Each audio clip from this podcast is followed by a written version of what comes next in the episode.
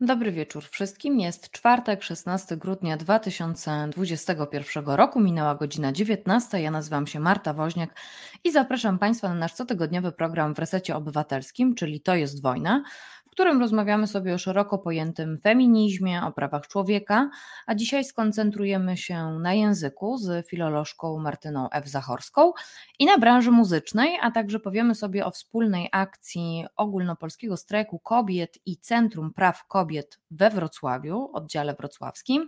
Więc jeśli ktoś jest z Wrocławia i okolic, to myślę, że warto się wybrać na babskie granie, które już 20 grudnia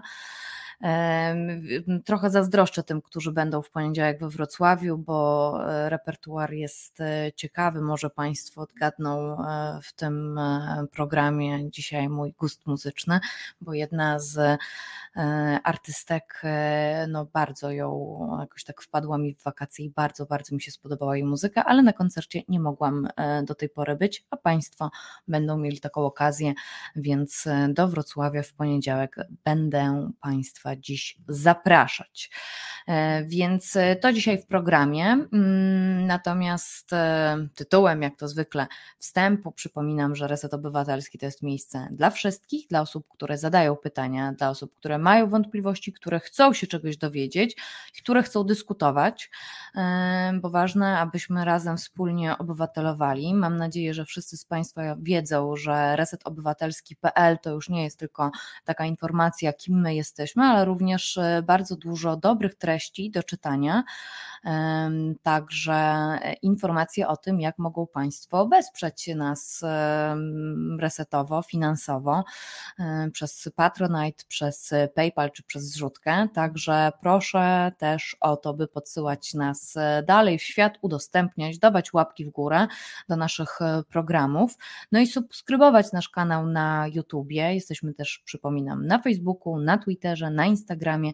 Wystarczy nas polajkować i Państwo wiedzą, co się u nas dzieje. Niektórzy z Państwa też wiedzą, że wczoraj akurat byłam gościnią, tym razem ja, tym razem ja w programie Radka Grucy.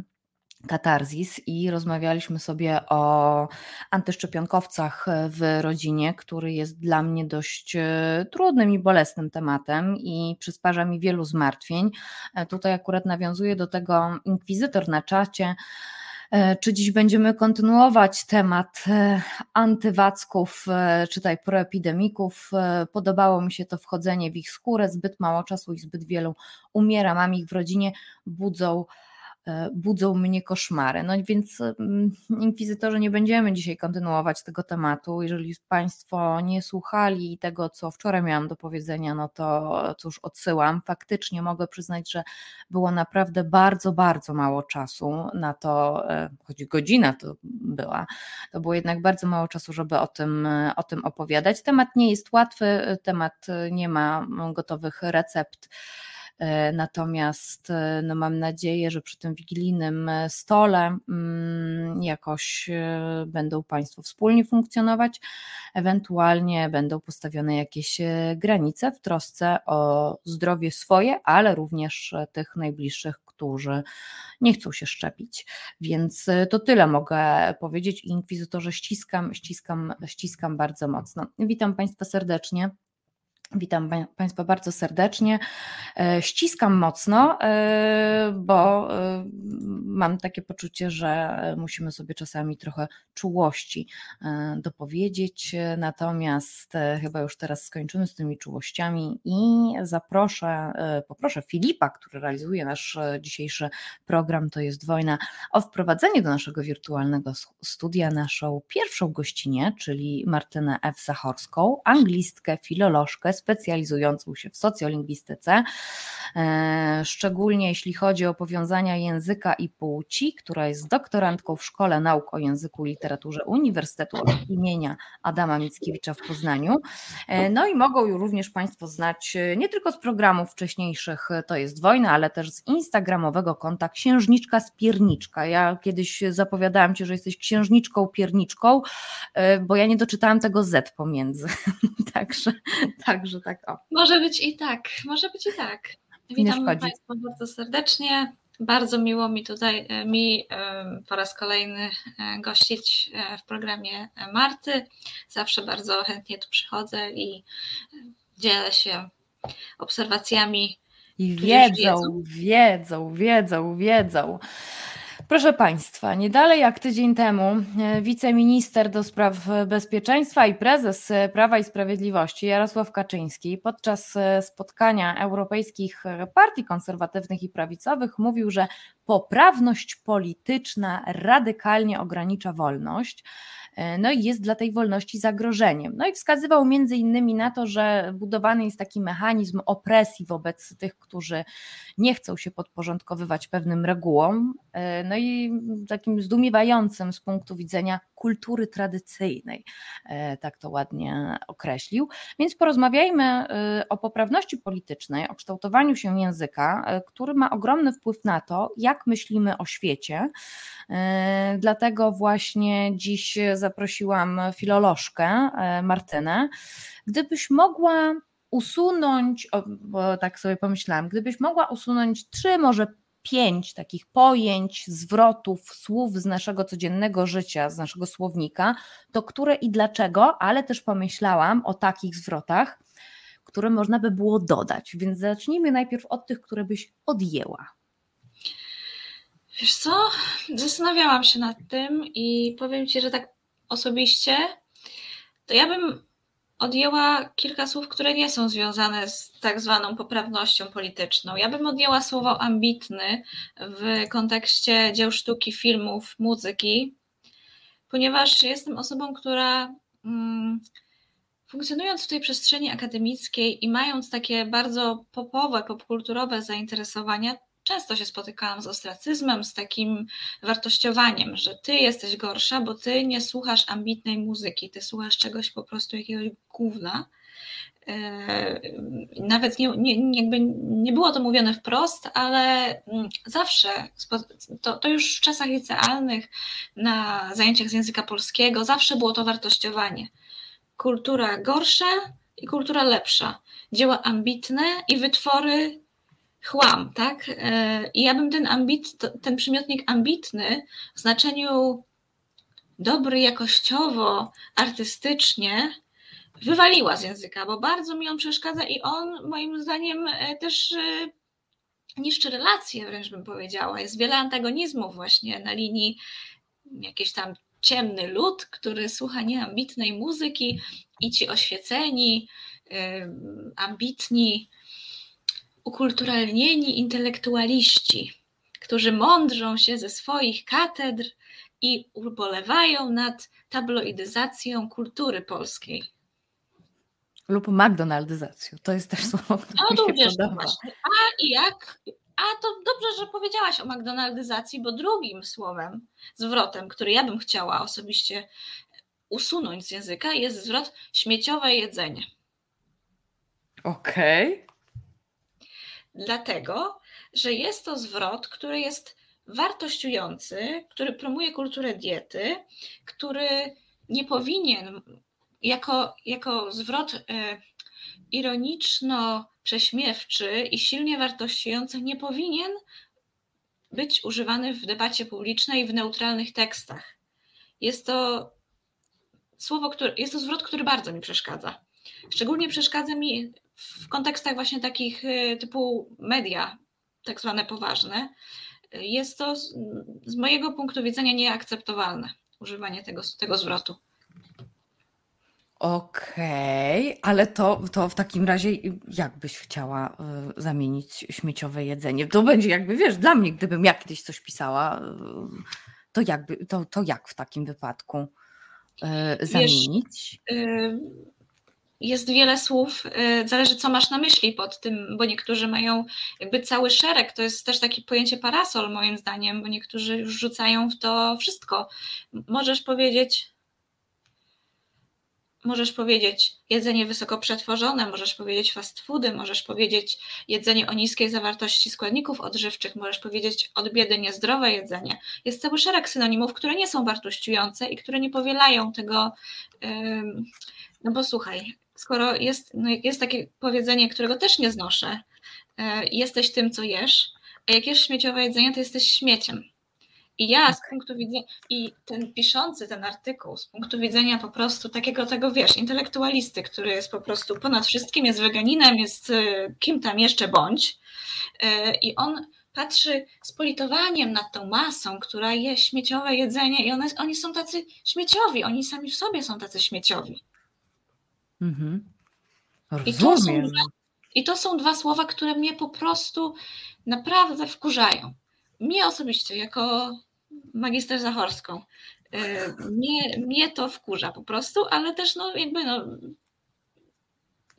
tak jak mówię zawsze ludzie, dajcie żyć i mówić, to mówcie co chcecie, mówcie jak chcecie, w granicach oczywiście kultury osobistej, o której będziemy dzisiaj mówić, e, ale to są te zwroty, które ja bym, gdybym mogła, miała taką magiczną różdżkę i, i, i e, mogła usunąć z niej kilka zwrotów, to te dwa na pewno by były na liście. I mhm. trzecim, o, bardzo fajnie pan Julo napisał, a o sobie mogę powiedzieć, że jadam śmieciowe jedzenie, bo jest mi bliski friganizm. I to szanuję. No dobrze, a masz jakieś trzecie? Trzecie e, sformułowanie? Poprawność e, Aha. A, tak. okej, okay, dobra, dobra, dobrze. To zanim, to zanim wrócimy do poprawność polityczna, a gdybyś na przykład mogła dodać, albo na przykład jest za mało, używa się jakiegoś sformułowania, jakiegoś wyrazu, e, to tak na prędce byś pomyślała o jakimś słowie? Hmm tak na prędce to, to jak, jak, jakby osobiście nie, nic sobie nie, nie wymyśliłam przez te, tę chwilę, ale mogę Ci przytoczyć, o co się e, toczą spory. Na przykład toczą się spory o słowo ofiara, czy ono jest adekwatne, czy, one, e, czy ono e, oddaje doświadczenie, czy ono nie, nie wpędza w taki syndrom ofiary, czy ono nie czy ono nie stawia osoby poszkodowanej w mm, osoby poszkodowanej w takiej e, sytuacji, mm, gdzie tylko trzeba się nad nią litować, podczas gdy ona przeżyła coś, e, co jest trudne i co mm, z czym nie każdy by sobie poradził. Część osób postuluje takie słowa jak przetrwaniec, przetrwanka, Mhm. Bo trudno jest przetłumaczyć słowo survivor na język polski. Pamiętam, że Feminoteka nawet kiedyś konkurs ogłosiła e, na, na, to, na, na zastąpienie słowa na, na ofiara jakimś innym polskim. Nawet brałam tak, udział i był taki chyba mały skandal, tak mi się jakoś tak, tak mi się tak, kojarzy, było, że, że, że, że, coś było, było coś takiego, że później przepraszała Feminoteka, że mhm. jednak e, tutaj mhm że chciały wymyślić jakby nowe sformułowanie, tak. które by oddawało to, o czym mówisz, natomiast natomiast Natomiast jednak posypały się e, komentarze krytyczne, że e, nie jest to potrzebne. Tak. tak. Ale właśnie e... jest bardzo dużo takich słów, które fajnie jakby było, były, jakby miały polskie odpowiedniki, nie? Nie byłyby to odpowiedniki opisowe. No tak? I jednym z takich słów jest właśnie survivor. Mhm. No bo jak? Mhm. No bo jak to przełożyć? Osoba, która przetrwała jakąś, y, jakąś trudną sytuację, ale Dobrze, to wróćmy do tej poprawności politycznej, którą byś usunęła y, z języka codziennego naszego, ze słowników i z tak magiczną, takim algorytmem usunąć wszystkie poprawności y, polityczne, które się pojawiły. Dlaczego? Dlatego, że to słowo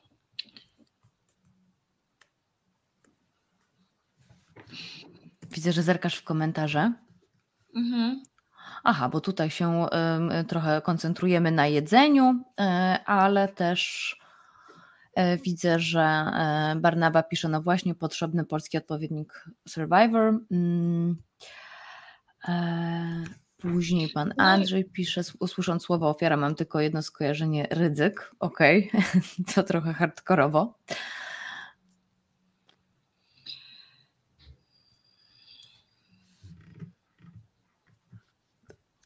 Okej, okay. Martyno, Martyno, jesteś z nami? Jestem, jestem, tak. O co chodzi z tą poprawnością polityczną?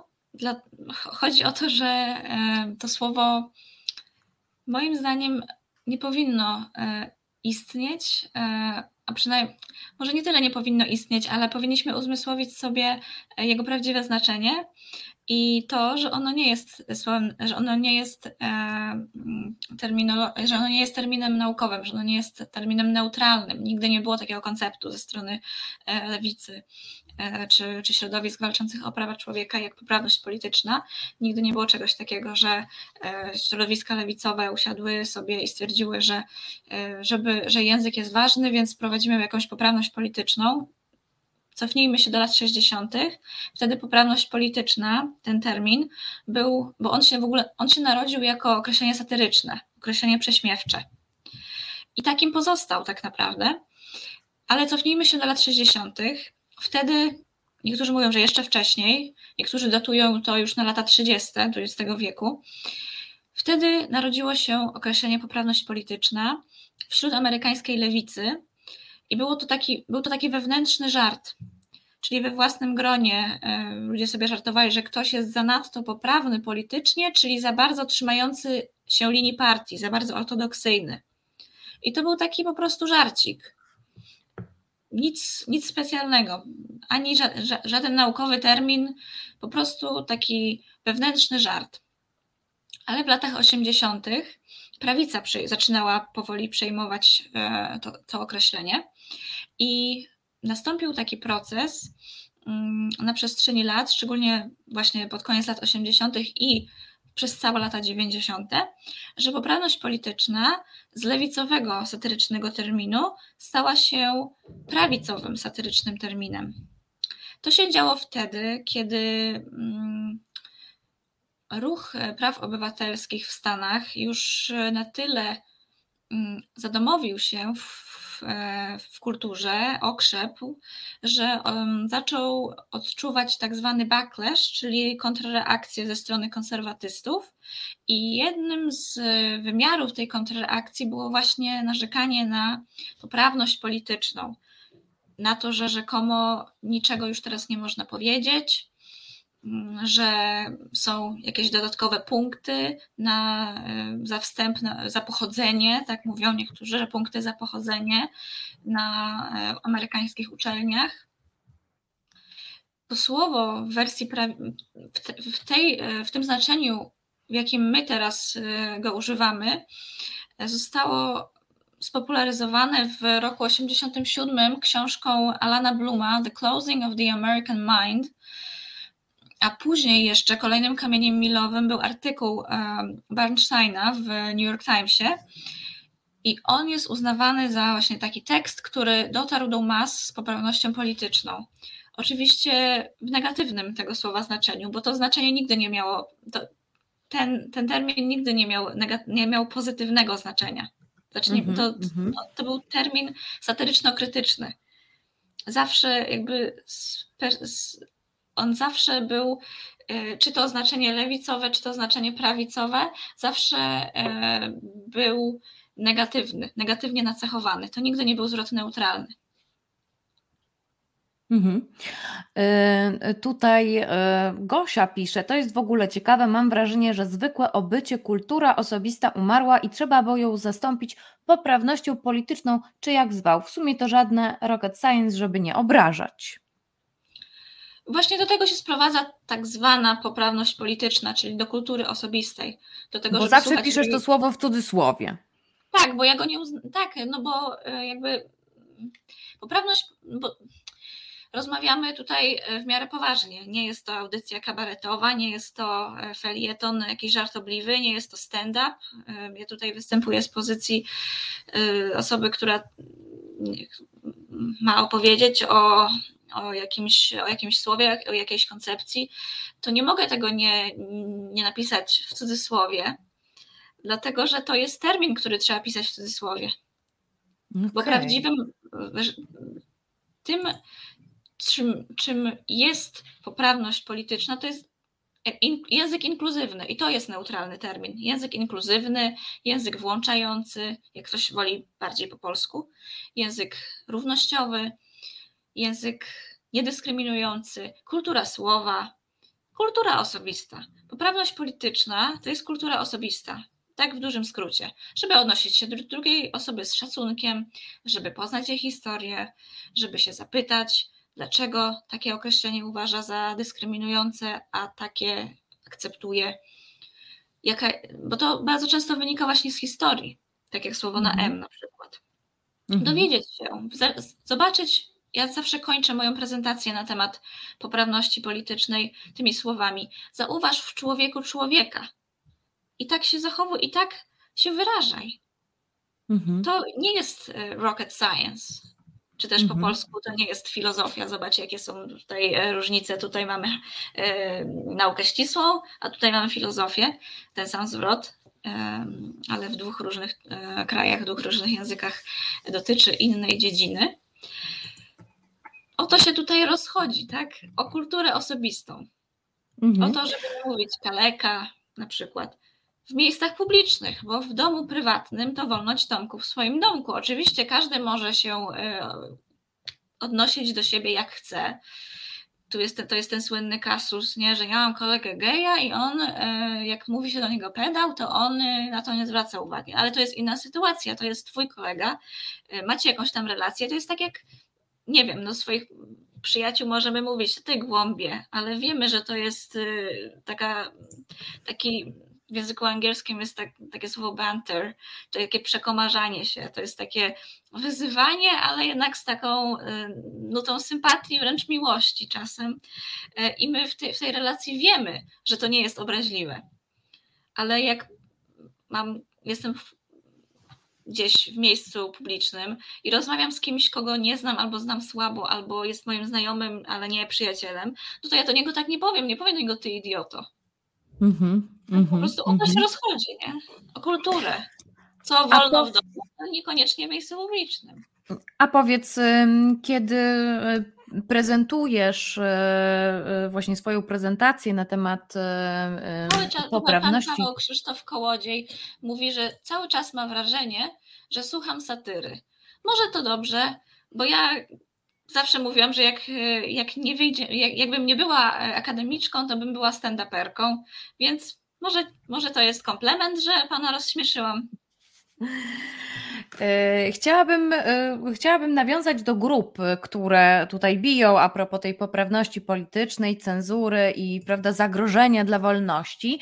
Czy ty obserwowałaś, czy ty koncentrowałaś się na tym, jakie to są grupy? Bo zastanawiam się trochę nad czymś takim. Czy na przykład, no bo tak, mówimy, że tutaj e, raczej środowiska na prawo, ale czy na przykład środowisko, środowisko na lewo również mogłoby krzyczeć, ach, po, o poprawności politycznej. Więc zastanawiam się po prostu, jakie grupy używają mhm. tego sformułowania jako na takie mm, przyzwolenie na y, y, brak kultury osobistej jednak. Patrzę ciągle w komentarze i się rozpraszam. Wyłącz sobie, idź, idź na drugie okienko. do tego, że robię prezentację i później ludzie zadają pytania.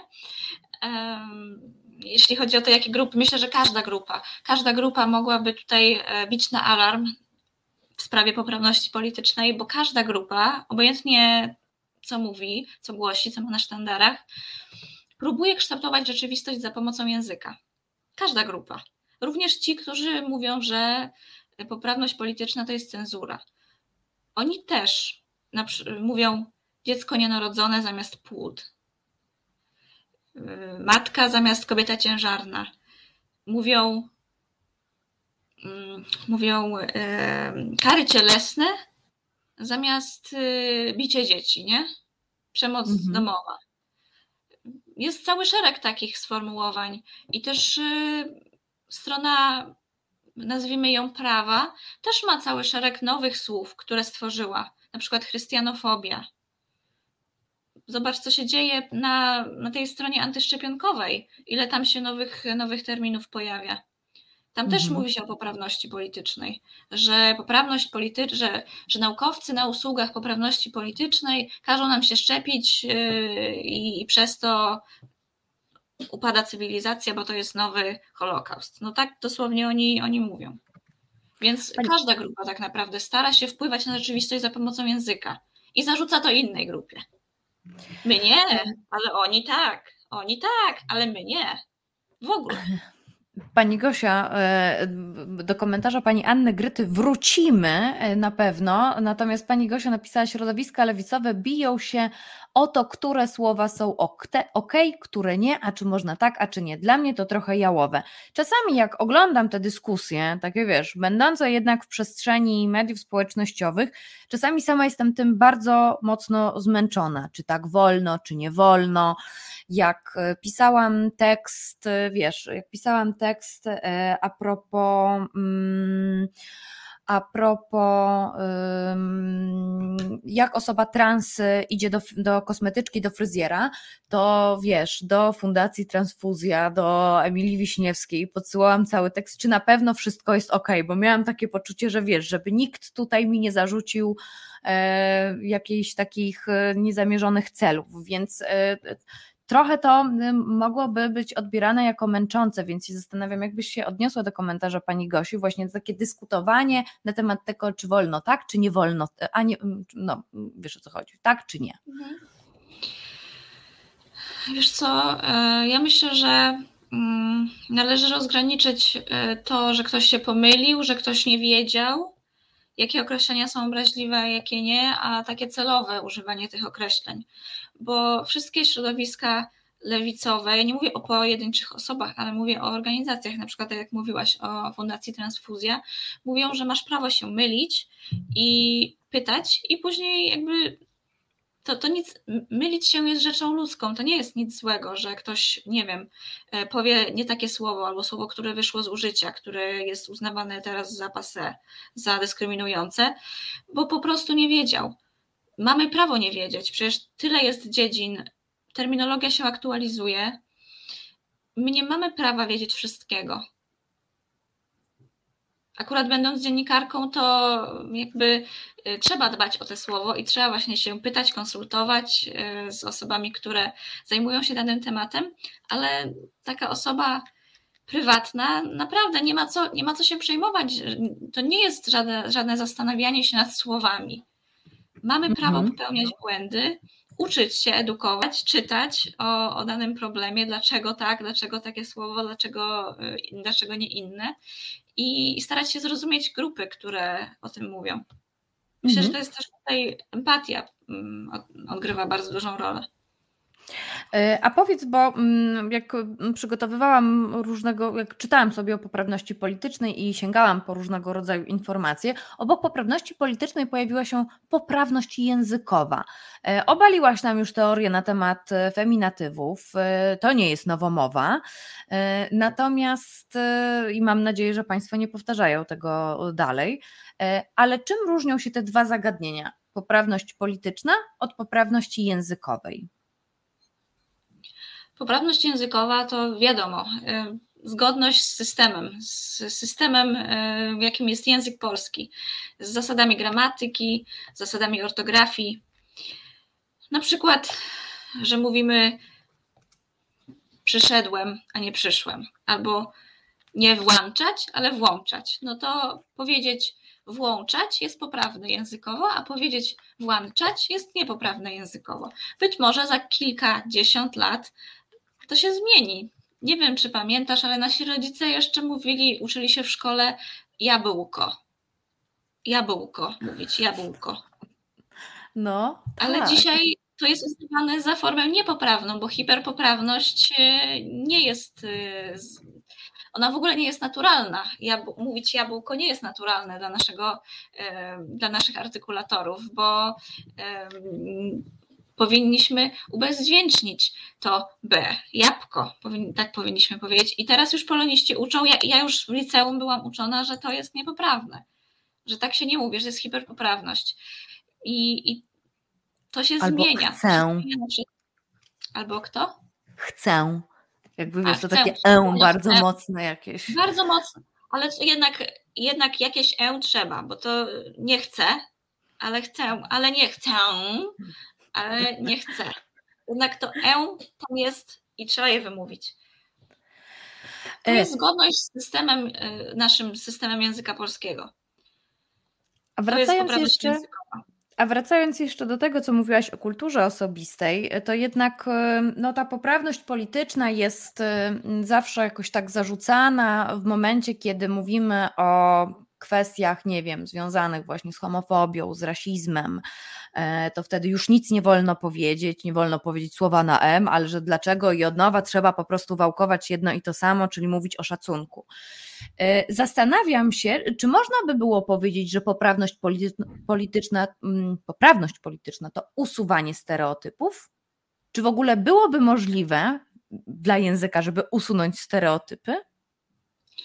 Ja w ogóle nie lubię usuwać, nie lubię słowa właśnie usuwać, bo to sugeruje to już, to jakby myślę, że nie da się w ogóle usunąć stereotypów, bo stereotypy to jest coś, co nam e, ułatwia funkcjonowanie w życiu. Tak działają nasze mózgi, że lubią sobie upraszczać rzeczy i wkładać niektóre z nich do szufladek, bo umówmy się, jest to łatwiejsze. Nie trzeba wtedy za dużo myśleć, a my nie lubimy dużo myśleć bo i tak myślimy za dużo, i tak mamy zalew informacji, żyjemy w erze e, przebodźcowania. E, dziesiątki e, informacji docierają do nas codziennie i te stereotypy są jednym z takich mechanizmów radzenia sobie z, z tym. Więc mhm. nigdy nie wyrugujemy, nie usuniemy tych stereotypów z naszego języka, z naszego myślenia, bo one nam po prostu pomagają funkcjonować. Możemy myśleć nad eliminacją, nad powolnym e, usuwaniem stereotypów, które są szkodliwe, bo nie wszystkie są szkodliwe, niektóre są nieszkodliwe, niektóre nie mają złego wpływu na nas, ale są takie stereotypy, jak na przykład stereotyp rasy czarnej jako gorszej, na przykład, albo osób homoseksualnych jako rozwiązłych i niepotrafiących stworzyć trwałego związku, to są już stereotypy szkodliwe, które mogą mieć wpływ na nasze relacje z drugim człowiekiem i na to, jak, mhm. jak, te, jak tego człowieka postrzegamy. Mhm. Ale są e, stereotypy pozytywne, związane z na przykład polska gościnność. Albo, o to miły stereotyp. No tak, właśnie, włoski styl ubierania się, francuska kuchnia. To są stereotypy, które są, które są pozytywne, bo w stereotypach zawsze jest jaka, jakieś ziarnko prawdy, ale tylko ziarnko, nie? Że nie, nie każdy Francuz jest wyśmienitym szefem kuchni, nie każdy Polak jest tak gościnny, że po prostu przyjmie pod swój dach każdego i ugości go jak w najlepszym pięciogwiazdkowym hotelu. I, i tak samo, nie wiem, no jest y, grupa osób, która ma wielu partnerów, a jest grupa osób, y, która ma jednego partnera przez kilkadziesiąt lat. I tak samo w świecie e, hetero. To, to nie ma znaczenia, to nie jest e, warunkowane orientacją. Jeszcze wrócę do tego prawo i lewo, bo mhm. też zainteresował mnie list e, otwarty, który podpisało 150 sław, w tym językoznawcy. E, to dotyczyło mm, przypadku zamieszek e, po śmierci George'a Floyda w maju 2020 roku. Czy mogłabyś nam przybliżyć, czym był ten list przeciw tłumieniu debaty mhm. o otwartości i właściwie co ty o tym myślisz? Bo ja tak czytając różnego rodzaju informacje, trochę, co zawierał ten list i do czego on się odnosił. E, później przejdziemy pewnie na tą stronę prawą i jeszcze jak bardzo strona prawa wykorzystała ten list chyba do swoich celów. E, zastanawiam się, co ty sobie, sobie o nim myślisz. Także e, powiedz, czy mogłabyś nam opowiedzieć o tym słynnym liście 150 sław, no tak to nazwę. Mhm.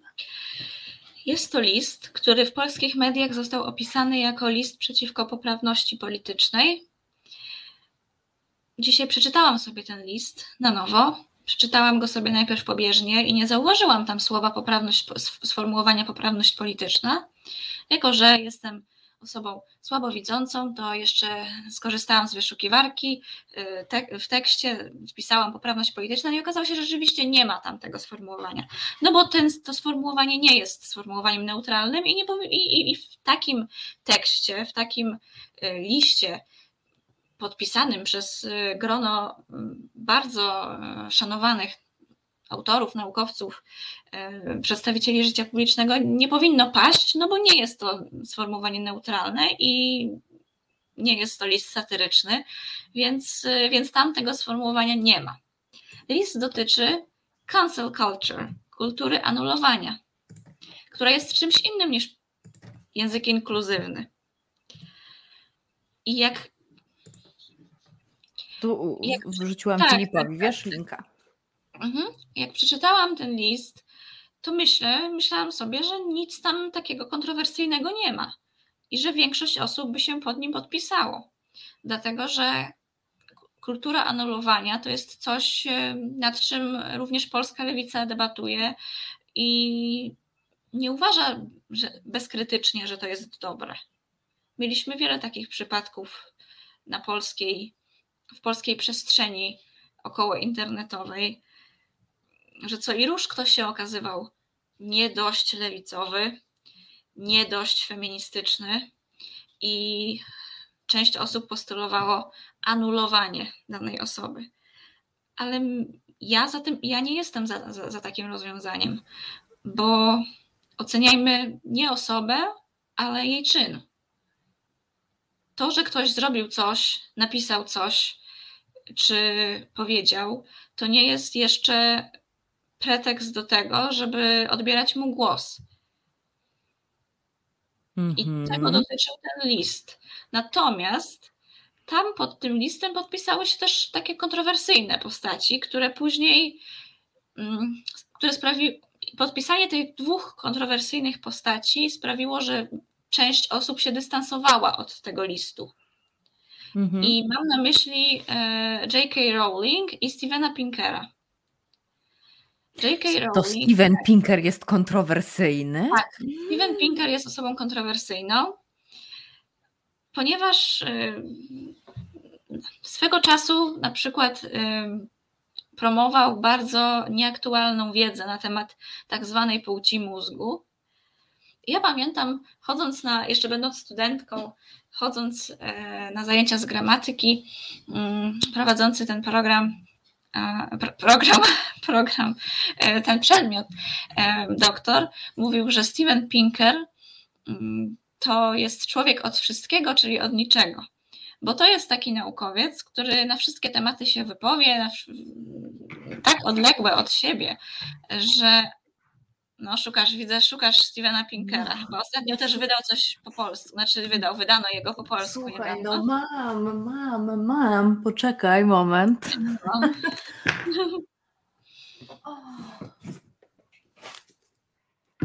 Mam.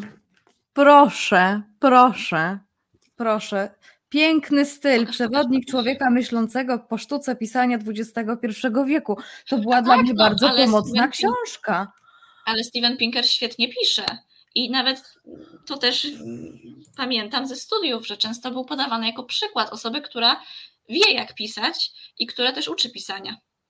To mm -hmm. jego jakby, to w ogóle niczym mu nie umniejsza, że, że jest, no, ma swoje takie przywary, y, w pewnym aspekcie e, promował e, zdezaktualizowaną wiedzę, ale to nie znaczy, że to nie jest człowiek, którego nie trzeba czytać. No, trzeba czytać.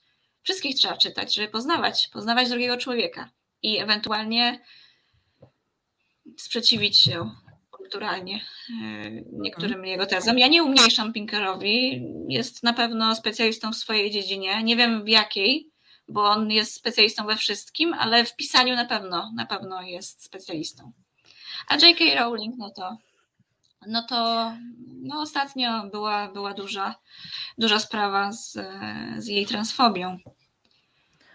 To, to... Bo to nie chodziło o to, że, że ona coś raz napisała, tylko później już to brnęła i, i też podawała linki do takich skrajnie transfobicznych e, twórców, e, stron Myślę, że, że na ten temat mogłabyś sobie porozmawiać z Mają Heban na przykład. Fajnie by było, gdyby się zaprosiła. Ona dużo wie na ten temat.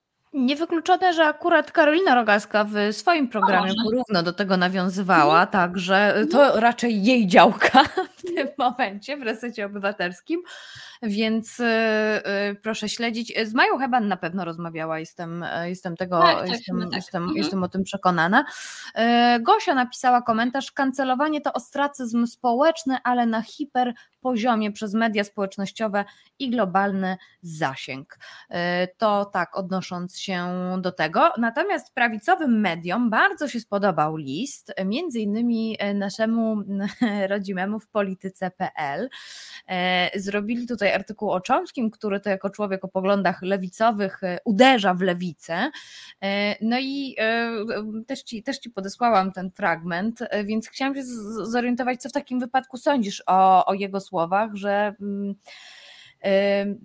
że on mówi, wiesz, że wygl- znaczy wygląda to dość ciekawie, tak wybiórczo, że czy to manipulacja. Chodzi jeszcze o silniejszy terror poprawności politycznej, z powodu którego każdy, kto wypowiada się poza oficjalnie przyjętymi lewicowo-liberalnymi ramami myślenia, jest unieważniany i wyrzucany poza margines społeczny. To jest akurat pod koniec tego tekstu w polityce.pl, no ale jednak tam trochę Chomsky wali w tą lewicę mhm. i to się podoba oczywiście prawicy, bo jak tak mogą coś wykorzystać z tamtej drugiej strony, jakieś takie potknięcie. Zresztą lewa strona dokładnie robi to samo z prawą, tak. więc y, nic w tym dziwnego. Ale zastanawiam się nad tym Chomskim.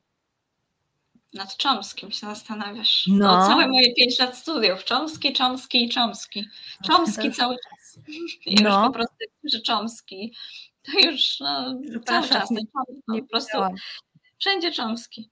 Miałam, miałam takiego kolegę, który obalał teorię Chomskiego który obalał teorię Chomskiego. To nieważne, że już ta teoria była obalona już wcześniej, ale on chciał na nowo obalić e, tę teorię po swojemu. Bo, bo, bo Chomsky jest twórcą takiej teorii uniwersalnej gramatyki.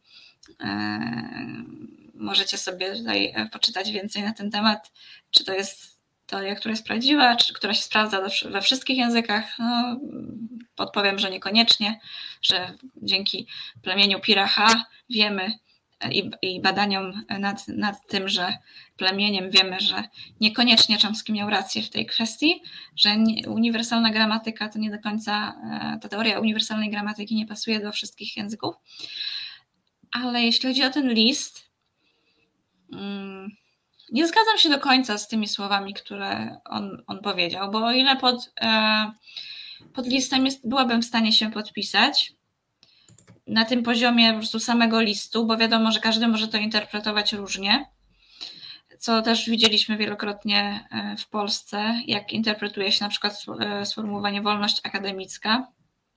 Mieliśmy taki przypadek profesora Nalaskowskiego bodajże, który najpierw napisał napisał taki felieton, który był no, takim paszkwilem wręcz bym powiedziała, bo tam padały słowa, mm, tam nie padały słowa typu wariat, jak tutaj ktoś powiedział o, o, o słowie wariat. Tam, tam padały naprawdę, tam to było z grubej rury. No i, i to poszło w jednym z tygodników, bodajże chyba w tygodniku sieci mm, i został um, zawieszony w pracy, został zawieszony e, na uczelni i strona prawa wtedy mówiła, że mm, łamie się wolność akademicką. No ale jaka wolność akademicka też ma granice. To nie jakby to, że jesteśmy akademikami, to nie ma, to, to jakby nie powinno mieć tutaj nic do rzeczy, każdy jest człowiekiem i to, nie, to, że jesteśmy nauczycielami akademickimi nie znaczy, że możemy bluzgać na inne grupy społeczne w, i to w tygodniku ogólnopolskim.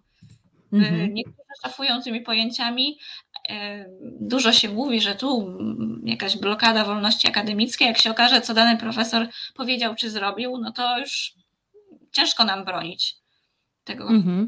Mm-hmm. Nie wiem, na przykład często, się, często prawa strona mówi, że że blokuje się debatę, że jest zamach na wolność akademicką, bo gdzieś tam jakaś pani czy jakaś nauczycielka, czy jakiś e, nauczyciel podczas zajęć e, coś powiedział i studenci zgłosili, a jak, się jak, jak dojdziemy do tego, co ten nauczyciel powiedział, to się okazało, że się okazuje, że ten nauczyciel głosił poglądy sprzeczne z współczesną wiedzą medyczną, czy ze współczesną wiedzą danego przedmiotu. No, myślę, że w, poruszając się, że wolność akademicka ma swoje granice i jest nią jakby, y, są nią y, dowody, które y, przynoszą nam badania i, i to, co jako przedstawiciele nauki wypracowaliśmy na przestrzeni lat. Tak samo jak ze szczepionkami. Nie? Jakby Dokładnie o tym samym pomyślałam. Dokładnie profesor, o tym samym tak, pomyślałam. Jest profesor, który by, który, wyobraźmy sobie, nie trudno jest to sobie wyobrazić, że jest profesor, który na katedrze Uniwersytetu Medycznego mówi, że szczepionki powodują autyzm, na przykład, nawiązując do książki, którą widzę z tyłu za tobą, bo poznaję książki po, po, po, po, po brzegach.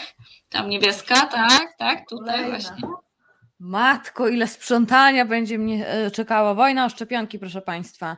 E, tak. Wydawnictwo poznańskie. E, Brian Deer. Mhm. I jakby taki profesor zaczął mówić o tym, że szczepionki powodują autyzm, jakiś student by zgłosił wyższej, wyższej instancji, no i się rozpoczęła burza medialna na pewno. I część osób by, część prasy, część portali by na pewno pisała o zamachu na wolność słowa, na wolność akademicką.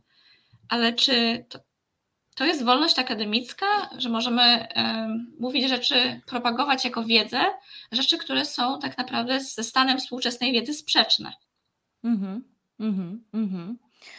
E, tutaj są pytania również o cenzurę, e, więc e, zapytam Ciebie o cenzurę, mm, chociaż myślę, że to zostało trochę wyczerpane, ale ciekawą rzeczą jest, o co wcześniej pytała pani mhm. Anna Gryta, a propos słowa manipulacja bo e, też, mm, też no, jak e, mówiłaś w tej części a propos, wiesz, bicie, kary cielesne, mhm. E, płód, dziecko nienarodzone i tak dalej, i tak dalej, no to jakby pierwsze co, no to każda strona ma swój język, już tak, tak. mówiąc tak. stronami, każda strona ma swój język, którego używa, no i dla jednej i drugiej może być to właśnie, pomijając propagandę, tak, propagowanie, jakichś treści. Natomiast, e, natomiast co z tym słowem manipulacja, bo do końca ono nie jest takie, jak, e, jak chyba nam się wydaje. Mhm. Pamiętam moje zdziwienie, kiedy na, na studiach licencjackich, pisząc pracę licencjacką na temat mm, perswazji, mm, więc poniekąd też otarłam się o manipulację. Na kursie, na seminarium licencjackim dużo było mowy właśnie o manipulacji językowej. No i też manipulacji szerzej, manipulacji ogólnej, ogólnie w podejściu psychologicznym musiałam właśnie przebrnąć przez e, sporo takich psychologicznych, czysto psychologicznych książek i ze zdumieniem odkryłam, że manipulacja w takim e, psychologicznym ujęciu to jest po prostu um, opowie... Każdy, to jest samo prostu, życie, tak? Tak, samo życie. E, trudne sprawy. Mhm. Opowiadanie drugiej osoby. Jeżeli jeżeli ja. Każdy z nas manipuluje. O, od tego zacznijmy. Jeżeli ja przeczytałam książkę albo byłam na jakimś koncercie, na którym ty nie byłaś, i rozmawiamy ze sobą w tej chwili, i ja ci opowiadam o tym koncercie, jaki to nie był, to ja w tym momencie manipuluję, bo ty nie byłaś na tym koncercie i ty nie wiesz, jak, jak on wyglądał, jak, co się na nim działo. I masz tę wiedzę tylko ode mnie. Czyli to jest tak naprawdę wiedza zmanipulowana, bo ty tam nie byłaś. Mhm. Mhm. I to, do tego można e, jakby sprowadzić całą dyskusję na temat manipulacji. Wszyscy manipulujemy. Manipulacja nam się kojarzy tylko i wyłącznie z działaniami złowieszczymi, złowrogimi, e, mającymi na celu jakieś e, wręcz, wręcz takie przestępcze zamiary. Ale nie do końca tak jest. Każdy z nas manipuluje i to słowo po prostu ma negatywne konotacje, ale tak psychologicznie to, to ono nie jest e, nacechowane negatywnie. Jestem ciekawa, czego się jeszcze dowiemy, co źle używamy i niepoprawnie dzisiaj, choć już mało nam czasu zostało. Ja natomiast e, chciałam jeszcze się odnieść do jednej rzeczy, która jest też związana z y, biciem na alarm a propos poprawności politycznej, to są, to są działania wszelkiego rodzaju firm z branży filmowej i medialnej. Na przykład taki Disney, usuwanie pewnych filmów, animacji z platform streamingowych. E, głośna historia o Przeminęło z wiatrem, ale też chyba na kanale Disney Plus nie mogły, stwierdzono, że tam zakochany kundel i kilka jakichś takich naprawdę kawałków Disneya, które każdy z nas widział albo mm, kojarzy i zna, że to zostanie usunięte. E, wiemy, że nie podoba Ci się słowo usuwanie, ale. Nie, wiesz, no, tutaj w tym znaczeniu, tutaj w tym znaczeniu jak najbardziej usuwanie jest ok, bo jak mówiłaś o usuwaniu tam słów, to, mhm. był, to było takie. Yy, to zamach jednak, na język. Tak, zamach na język, gwałt na języku. Tak, to było takie za mocne. No. Okay. Nie, no tutaj usuwanie, no przecież skoro usunął, no to usunął, nie? To zrobił było, przeminęło z wiatrem na platformie, teraz nie ma. No więc tutaj nie usłyszysz ode mnie niczego więcej niż to, że ja się sprzeciwiam takiemu, e, takim działaniom, ponieważ uważam, że należy czytać, oglądać krytycznie, uczyć tego, uczyć e, krytycznej recepcji dzieł kultury. To powinno się robić w szkołach, bo powinniśmy pamiętać, że dane dzieło powstało w takiej, a nie innej epoce i wtedy standardy zachowań, na przykład wobec kobiet, ze strony mężczyzn były zupełnie inne niż dziś.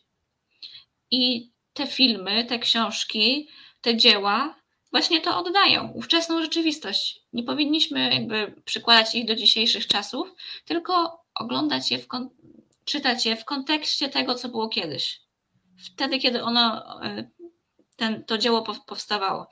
Ja pamiętam, jakim szokiem było dla mnie czytanie niektórych lektur już na studiach, na przykład jak przeczytałam e, Gullivera jako dorosła osoba, albo te e, przygody Robinsona Crusoe, to jest szok. Naprawdę. Wiesz, jaki to jest szok, czytając jako osoba dorosła i omawiając jeszcze wtedy historię Anglii i historię kolonizacji, to jest szok czytanie Robinsona Crusoe, Crusoe jako osoba dorosła. W tym całym Pamiętam, opakowaniu. Pamiętam, że w szkole Robinson Crusoe bardzo, bardzo mi się nie podobał, natomiast jako osoba dorosła obejrzałam Pocahontas. Mhm. I y, poraziło mnie, pora, nawet ostatnio miałam rozmowę ze znajomymi y, a propos właśnie bajek Disneya, które w dzieciństwie były naszymi ulubionymi. E, no więc Pocahontas dla mnie jest no niewiarygodnym, jak właśnie też o kolonializmie i to mhm. tak, ale tam jest naprawdę to bardzo mocno wiesz, jako dziecko w ogóle tego nie pamiętałam, no nie? Ale mhm. y, ten kolonializm jako, jako, osoba, jako osoba dorosła jest tam super mocno jakby aż, znaczy nie aż, ale jest taki bardzo mocno narysowany. Mhm. E, wiesz, podział na tych dobrych i złych, tak? Tych złych Anglików, którzy przyjeżdżają, no i tam jest ten dobry oczywiście John Smith, tak? Ale, mhm. ale to jest zupełnie, ale absolutnie zupełnie inaczej się to ogląda niż, e, niż jak się to pamiętało za, za dzieciaka, no. Tak.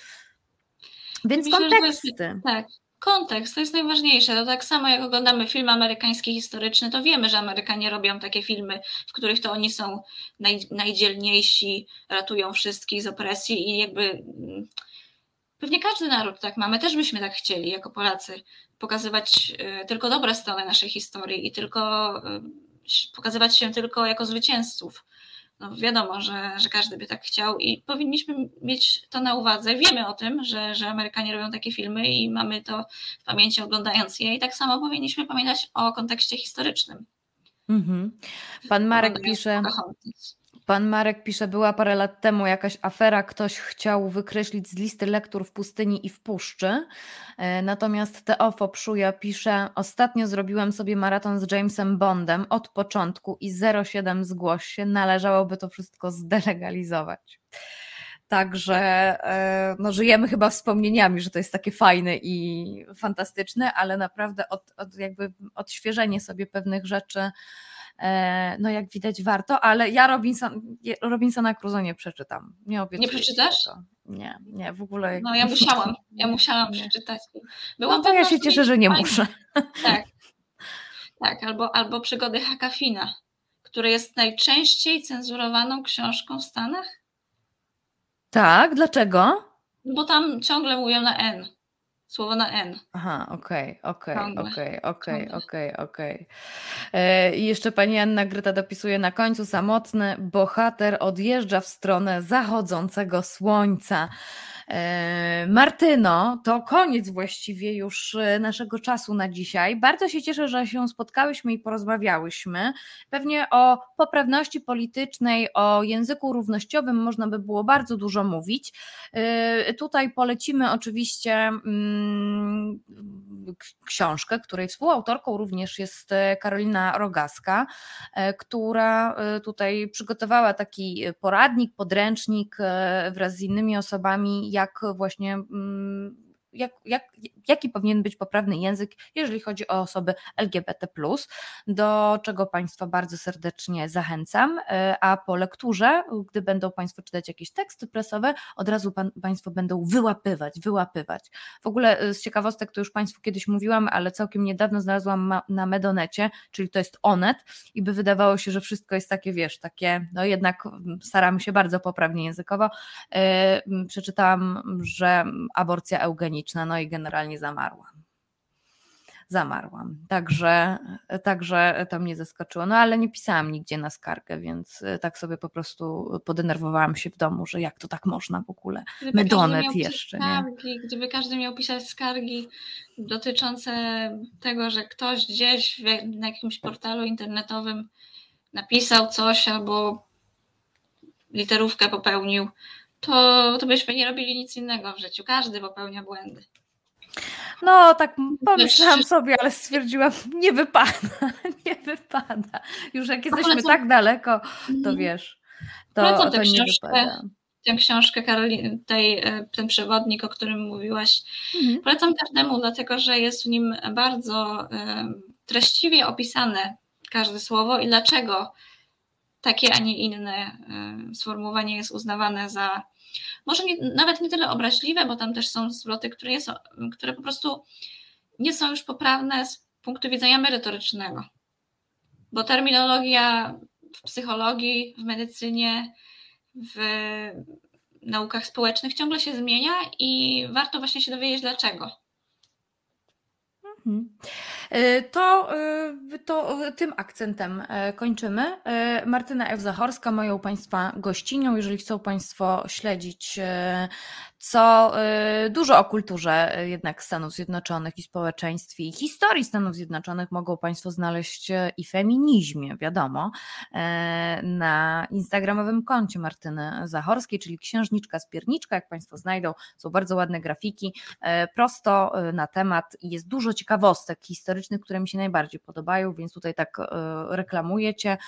Tobie bardzo dziękuję za poświęcony czas i przypominam Państwu, że z Martyną, jeżeli po raz pierwszy witają Państwo Martynę, a właściwie już teraz żegnają i dziękują za udział w programie, to przypominam, że z Martyną Zachorską rozmawiałyśmy jeszcze o aborcji w Stanach Zjednoczonych, ale także o feminatywach, no ukochanym, ulubionym, najbardziej denerwującym y, temacie, jeżeli chodzi o, o kwestie mhm. feministyczne, no bo to tylko wiadomo, język, język kształtuje to, jak myślimy o świecie. Natomiast mam nadzieję, że już nikt z nas nie ma takiego problemu jak doktorka. E, więc uff. Dziękuję Ci jeszcze raz, Martyno, i ściskam Cię mocno i życzę dużo, dużo zdrowia. Bardzo Ci dziękuję. Dziękuję Państwu. Jeśli kogoś zanudziłam, no to przepraszam. Nie każdy y, lubi tematy językowe. I pamiętajmy, nikt nie chce nikogo cenzurować, nie wymazujemy żadnych słów na rzecz z dokumentów historycznych, tylko y, kultura. Uczymy się drugiego człowieka, poznajemy drugiego człowieka. Zobacz człowieka w człowieku i poznaj jego historię. Dziękuję bardzo. Dziękujemy Ci bardzo, Martyno. E, ja z Państwem się jeszcze nie żegnam, natomiast zrobimy sobie chwilę przerwy. Mm, zrobimy sobie chwilę przerwy. No, z tym językiem jest do przekminienia dużo rzeczy. Nie wiem, czy Państwo na przykład czytając teksty, albo jak Państwu coś wyskoczy w mediach społecznościowych, właśnie a propos języka, jak mówić, jak nie mówić, to czy Państwo się nad tym zastanawiają albo dyskutują w swoim gronie? Ja trochę dużo, ale to też taka racja zawodu, że się dużo zastanawiam i dużo myślę, jakich sformułowań użyć, żeby też nikomu, e, no nie wiem, no nie zrobić przykrości, żeby ktoś się na mnie nie obraził, albo żeby mi nie wytknął, że jestem e, właśnie nieczuła i e, nieświadoma pewnego, pewnego rodzaju zjawisk społecznych.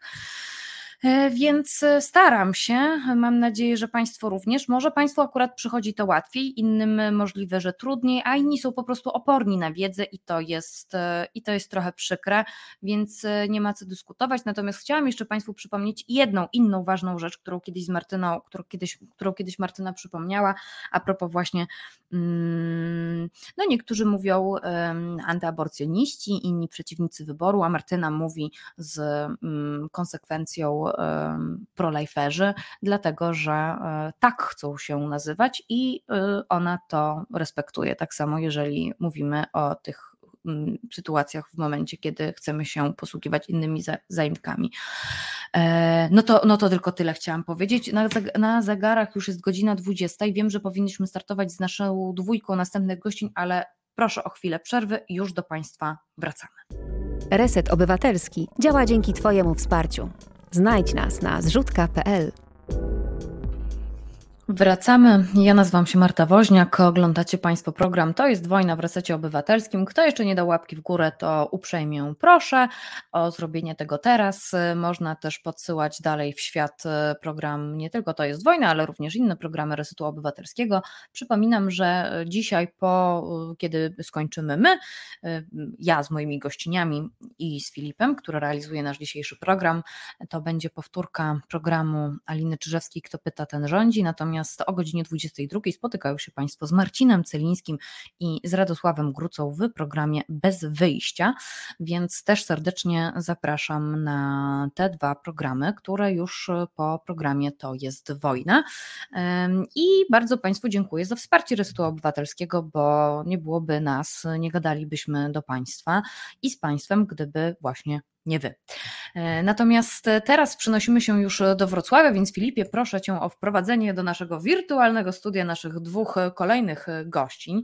E, jesteśmy z Natalią Pancewicz, koordynatorką ogólnopolskiego strajku kobiet, ale również nauczycielką śpiewu, a także z Agnieszką Wywrot z wrocławskiego oddziału Centrum Praw Kobiet e, i porozmawiamy sobie o branży muzycznej, porozmawiamy sobie o przemocy, o której ja szczerze powiedziawszy nie zastanawiałam się, ale przecież powinnam o tym wiedzieć, że również w branży muzycznej e, jest e, dużo seksizmu. To znaczy, tak trochę, trochę się domyślam, ale tak nigdy, nigdy tego nie przekminiałam i nigdy też e, nie spotkałam się w żadnym, w żadnych książkach a propos, a propos właśnie tego zagadnienia. Dlatego myślę, że warto będzie dzisiaj o tym porozmawiać, ale też zaprosimy Państwa na wydarzenie, które już w poniedziałek we wrocławskim Teatrze Kapitol, czyli Babskie Granie, więc zazdroszczę wszystkim tym z Wrocławia i okolic, bo ja niestety nie mogę być w poniedziałek we Wrocławiu, ale mam nadzieję, że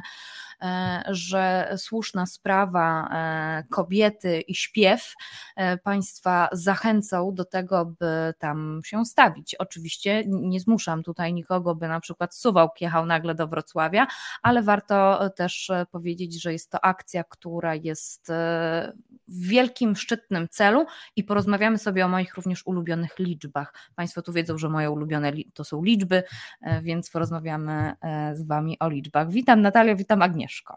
Cześć. Cześć, dobry wieczór. Zapytam najpierw o to, jak się macie we Wrocławiu. Czy w ciągu ostatniego roku w jakiś sposób poprawiła się sytuacja kobiet e, lokalnie? Mieliście może jakieś akcje billboardowe? No bo strajki, stra, strajk strajkiem, mhm. protesty protestami, ale czy na przykład coś realnie udało się wykonać, zrobić w kierunku, no nie wiem, takiego, no bo cały czas walczymy też o zmiany społeczne, nie tylko o te prawne, ale również o zmiany społeczne. Czy coś się udało, no nie wiem, z lokalnymi politykami, polityczkami zdziałać w tej kwestii? Tak, dzieje się bardzo dużo dzieje się prężnie, bo mamy zarówno Rondo Praw Kobiet, jak i Skwer Wrocławianek. E, radna Jola Niezgocka e, składa właśnie projekty uchwał dotyczące zmiany nazwy ulic na e, imiona i nazwiska kobiet. E, oprócz tego e, zorganizowane zostało pierwsze ogólnopolskie forum Rad Kobiet, tutaj właśnie we Wrocławiu i finansowane z miasta, a Babskie Granie, które w poniedziałek też E, będzie grało e, dzięki wsparciu miasta. No i też bardzo ważna rzecz, nagrodę Wrocławia dostał strajk kobiet. No, a kontrowersje były. Były, były. Były.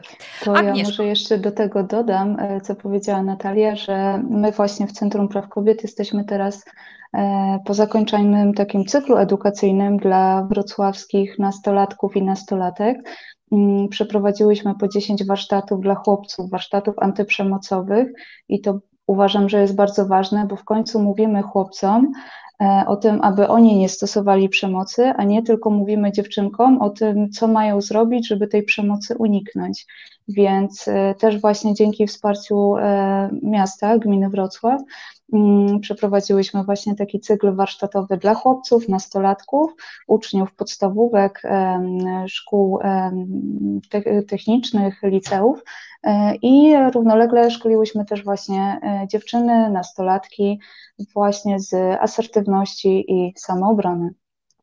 A jak, jak, jak, to, jak takie akcje, jak takie mm, warsztaty, które prowadzicie, zresztą jeżeli wejdą Państwo na stronę Centrum Praw Kobiet, y, są tam całe, całe terminy, poza, jakby ten kalendarz jest pełny, aż y, pęka w szwach. Tego jest bardzo dużo. Powiedz, jakie jest zainteresowanie? To znaczy, kto też do Was przychodzi?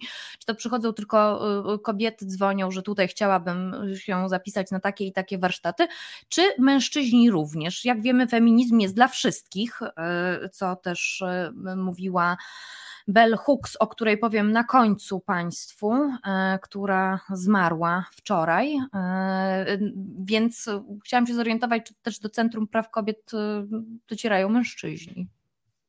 Owszem, zdarza się i mi też jest bardzo blisko do właśnie takiego stwierdzenia, że feminizm jest dla wszystkich, mm, dlatego staramy się otwierać i włączać mężczyzn w nasze działania, też takim wrocławskim ostatnim właśnie działaniem zainicjowanym przez y, wprawdzie młodego, ale także mężczyznę, będzie taki nasz warsztat wyjazdowy, taka właściwie lekcja edukacyjna o prawach kobiet właśnie e, w małej dolnośląskiej miejscowości mm, niedaleko Wołowa. Zgłosił się właśnie do nas uczeń szkoły podstawowej, ostatnich klas właśnie podstawówki z taką prośbą, czy mogłybyśmy przyjechać do ich szkoły i przeprowadzić dla kilku klas właśnie taką lekcję Mm, edukacyjną, więc y, no nam wszystkim w organizacji Serce Rośnie właśnie mając takie, e, takie zgłoszenia, powiedziałabym takie, takie kontakty właśnie, właśnie od mężczyzn. Mm, i też szczególnie po zeszłorocznych strajkach kobiet też odnotowałyśmy, można powiedzieć, taki wzrost zainteresowania, takiego sojusznictwa, chęci wsparcia mm, właśnie ze strony mężczyzn. Bardzo nas to cieszy to, e, to nam tutaj również serce rośnie, e, jak tak mówisz. E, fajne jest, znaczy bardzo, bardzo lubimy te takie inicjatywy, które wychodzą też od szkół, bo Wiadomo, że im e, młodsi, tym więcej tych stereotypów e, płciowych zbieramy. E, zawsze przy tej okazji polecam Państwu bardzo, bardzo mocno i serdecznie profil Jak wychowywać dziewczynki, bo to nie tylko jest o dziewczynkach, ale również o chłopcach, o rodzicach, o tym, jak to mogą sobie Państwo powspominać swoje własne dzieciństwo, jak na przykład też zachowywali się rodzice względem państwa, więc odsyłam również w tym wypadku. Ale teraz już o muzyce, o śpiewie. Natalia jest nauczycielką śpiewu, e, ale też sama śpiewa, o czym przekonają się ci, którzy w poniedziałek zawitają w Teatrze Kapitol ale też obserwujesz branżę muzyczną, jest ci ona bliska. E, ja tak e, przy okazji strajków, strajków kobiet pojawiło się różnego rodzaju dużo takich muzycznych manifestów, dużo, to za dużo powiedziane akurat, no ale pojawiło się kilka takich muzycznych manifestów, i zastanawiam się, y, dlaczego tak mało? Czy o prawach kobiet, y, nie wiem, bo zwracam zawsze uwagę na warstwę tekstową, E, I mm, zastanawiam się, czy ty również, e, mm, skoro twoim narzędziem jest głos, i czy zwracasz, zwracałaś uwagę na to, co się pojawiało właśnie w mainstreamie, albo właśnie nie w mainstreamie, bo do nas to tak bardziej tutaj do Resetu Obywatelskiego nie mainstreamowe rzeczy docierały, jak chociażby taki, mm, nazwałabym to pieśń na wiesz, na podstawie Bella Ciało z Krakowa, mhm. która mhm. bardzo taka była no, poruszająca mocno. E, czy ty, czy obserwowałaś jakiś taki wysyp na przykład? Obserwowałam wysyp, tym bardziej, że zajmowałam się socialami strajku, więc musiałam też to w jakiś sposób obserwować, ewentualnie przesiewać i, i puszczać dalej. E, I rzeczywiście było tak, że ten e, strajk w październiku 2020 roku był mocno inspirujący, jeżeli chodzi o, e, o utwory muzyczne, zarówno pisane przez kobiety, jak i przez mężczyzn w takiej tematyce właśnie strajkowej, protestowej. Mm, jest tego mało. Ja się zgodzę, że jest tego mało, że y, ten ruch, wiadomo, my jakby jako strajki istniejemy od 2016 roku, ale ten ruch sprzed roku, czyli te największe protesty, e, rzeczywiście były początkiem tego, że to się zaczęło pojawiać i pomimo tego, że tak naprawdę o prawach kobiet mówi się już od lat ogólnie na świecie i to jest taka tendencja światowa, że takie utwory mocno wspierające, mocno, mocno kobiece powstają.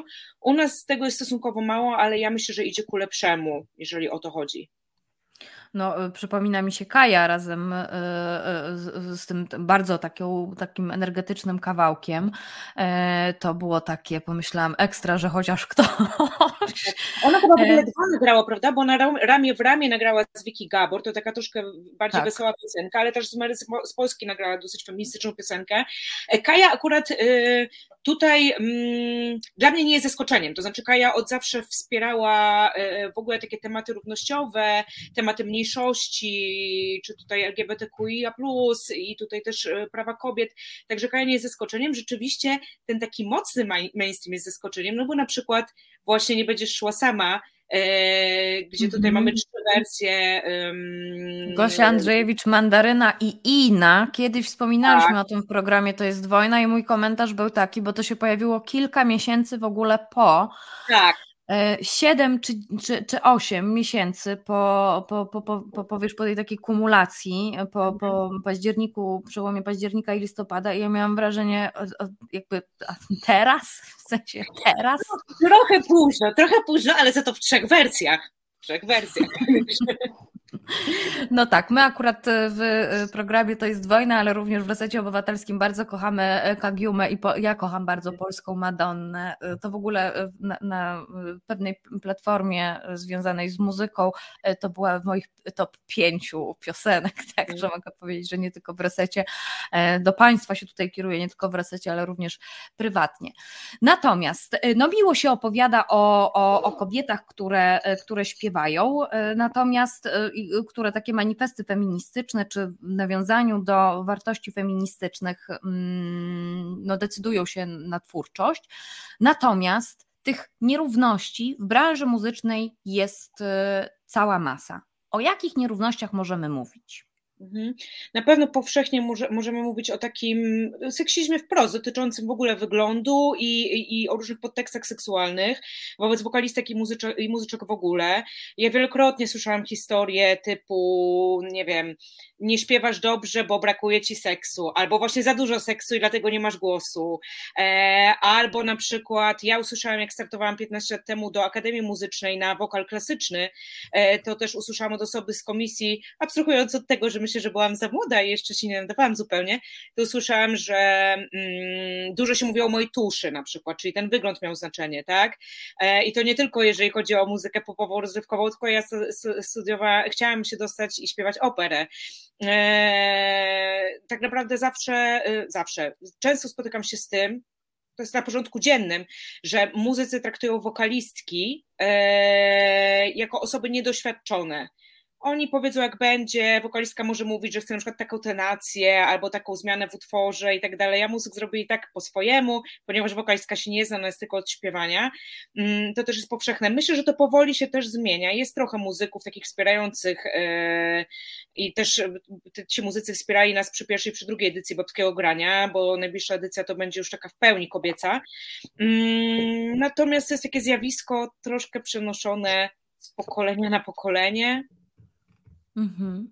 Mhm. Mhm. Zastanawiam się, czy, my, czy, czy na przykład y, młodzi mężczyźni również doświadczają takich, y, jako ci tacy niedoświadczeni, jeszcze tutaj się muszą przecież wyrobić. Ciekawe, czy to też tak wygląda. To znaczy, nie chcę umniejszać y, kobietom, bo zakładam, znaczy podejrzewam, że to tak wygląda jak w innych dziedzinach życia po prostu. Że... Dokładnie, to A. wygląda tak jak w innych dziedzinach życia, czyli mężczyźni tutaj no zdecydowanie mają łatwiej, nie, nie, nie oszukujmy się, tutaj jest siema brachu, co dla ciebie, a z kobietami jest trochę inaczej. Um, i, I rzeczywiście um, to, o czym chciałam też powiedzieć, to jest to, że um, no, wyleciało mi, co chciałam powiedzieć, może zaraz do tego wrócę, ale, ale tak, ale tak jest, że, że te kobiety po prostu nie, nie słucha się nas, nie słucha się tego, co mówimy i czego chcemy. Mhm, mhm. A jak obserwujesz na przykład takie kariery typu y, Brodka, ja myślę, że to jest taki dobry przykład, e, to no wszyscy wiemy, jak y, wyglądały te dwie płyty. E, tak. No i trzecia płyta, Granda, zupełnie inna, i wszyscy mówili, no bo ona miała taki kontrakt, bo ona miała taki kontrakt, kontrakt mhm. żeby była taką słodką i, i, tak. i, i wiesz. E, jakie ty masz na przykład przemyślenia a propos, a propos właśnie tej kariery muzycznej Brodki? Tutaj akurat mam przemyślenia, które bym nie, y, nie, nie dawała jakoś w takim, y, jakby nie pod kątem płci, bym to nazwała, dlatego że ja uważam, że w Polsce w ogóle jest tak, że żeby się wybić, trzeba nagrać pierwsze dwie płyty bardzo, bardzo mainstreamowe, a później można robić swoją muzykę, bo dokładnie to samo spotkało Dawida Podsiadło. Mhm. E, I jego, e, to, to, że on teraz może robić inną muzę, za, Krzysztofa Zalewskiego, też dokładnie to samo. Popowa muza, później wydawał jakby swoje takie klimaty. E, także myślę, że w ogóle te gwiazdy w Polsce, które się wybijają w ogóle przez programy telewizyjne głównie, to muszą nagrać bardziej takie przystępne powiedzmy płyty, a później mogą utworzyć co, co, coś, co im w duszy gra, bo to też nie tylko Brodka, to też Ania Dąbrowska i myślę, że w ogóle jest taka tendencja na świecie, którą ja zauważam, to może będzie trochę kontrowersyjne, co ja powiem, że za granicą jest tak, że mm, dobrzy muzycy najpierw nagrywają super płyty, a potem robią, brzydko powiem, hałę, a u nas odwrotnie. Mm-hmm, mm-hmm. No, jakoś tak zawsze miałam z brytyjskimi wydawnictwami, e, tam sprzed 10 lat, Florence and the Machine, czy to była Kate Nash, to, to były, no te pierwsze płyty były e, piękne, a później już niestety było mi strasznie przykro, z takim mainstreamem, miałam takie poczucie, o, ale dalej Florence, cudowna. E, odbiegamy trochę od, e, od tematu, e, natomiast chciałabym tutaj zwrócić, znaczy jakby już, już, już chciałabym nawiązać do tego, co się będzie działo w poniedziałek, mhm. bo razem z Centrum Praw Kobiet organizujecie babskie granie. Czy to jest odpowiedź na męskie granie? Tak, zdecydowanie to jest odpowiedź na męskie granie. Zresztą takie było też założenie. E, I też jeżeli chodzi o nazwę, bo ja pamiętam, że mm, ta nazwa babskie granie była taką nazwą roboczą na samym początku, jak były pierwsze spotkania dotyczące babskiego grania e, zawiązane przez strajk kobiet we Wrocławiu. E, I rzeczywiście było tak, że babskie granie było taką nazwą roboczą, później się zastanawiałyśmy, może kobiety dla kobiet, kobiety śpiewają, no tysiące różnych kobiecych, feministycznych nazw tam padło, ale w końcu stwierdziliśmy, że nie, że właśnie dlatego zrobimy babskie granie, żeby pokazać, że babskie też może oznaczać, może oznaczać kawał dobrej muzyki, bo jeżeli myślimy sobie o męskim graniu, to co myślimy? Że to jest taka poważna, dobra muza, jeszcze mocna muza, a baby też potrafią robić mocną, dobrą muzę i właśnie o to nam chodziło, więc to była taka nasza swoista odpowiedź i teraz jeszcze chciałam dodać, że tutaj jeszcze inne organizacje wchodzą w grę, także y, dlatego oprócz Centrum Praw Kobiet i oprócz strajku kobiet i strajku kobiet we Wrocławiu jest to Stowarzyszenie Dolnośląski Kongres Kobiet e, i też w poprzedniej edycji Seroptymistki Wrocław. E, kiedyś się zastanawiałam a propos samego męskiego grania, że absolutnie, bo zawsze jest jakaś jedna wokalistka. Znaczy na początku nie było, no ale teraz już zawsze jakaś kobieta tam jest. E, mhm. Czy to, czy to była Mela Koteluk, czy to właśnie była Brodka, czy tegoroczna mm, Daria Zawiałow.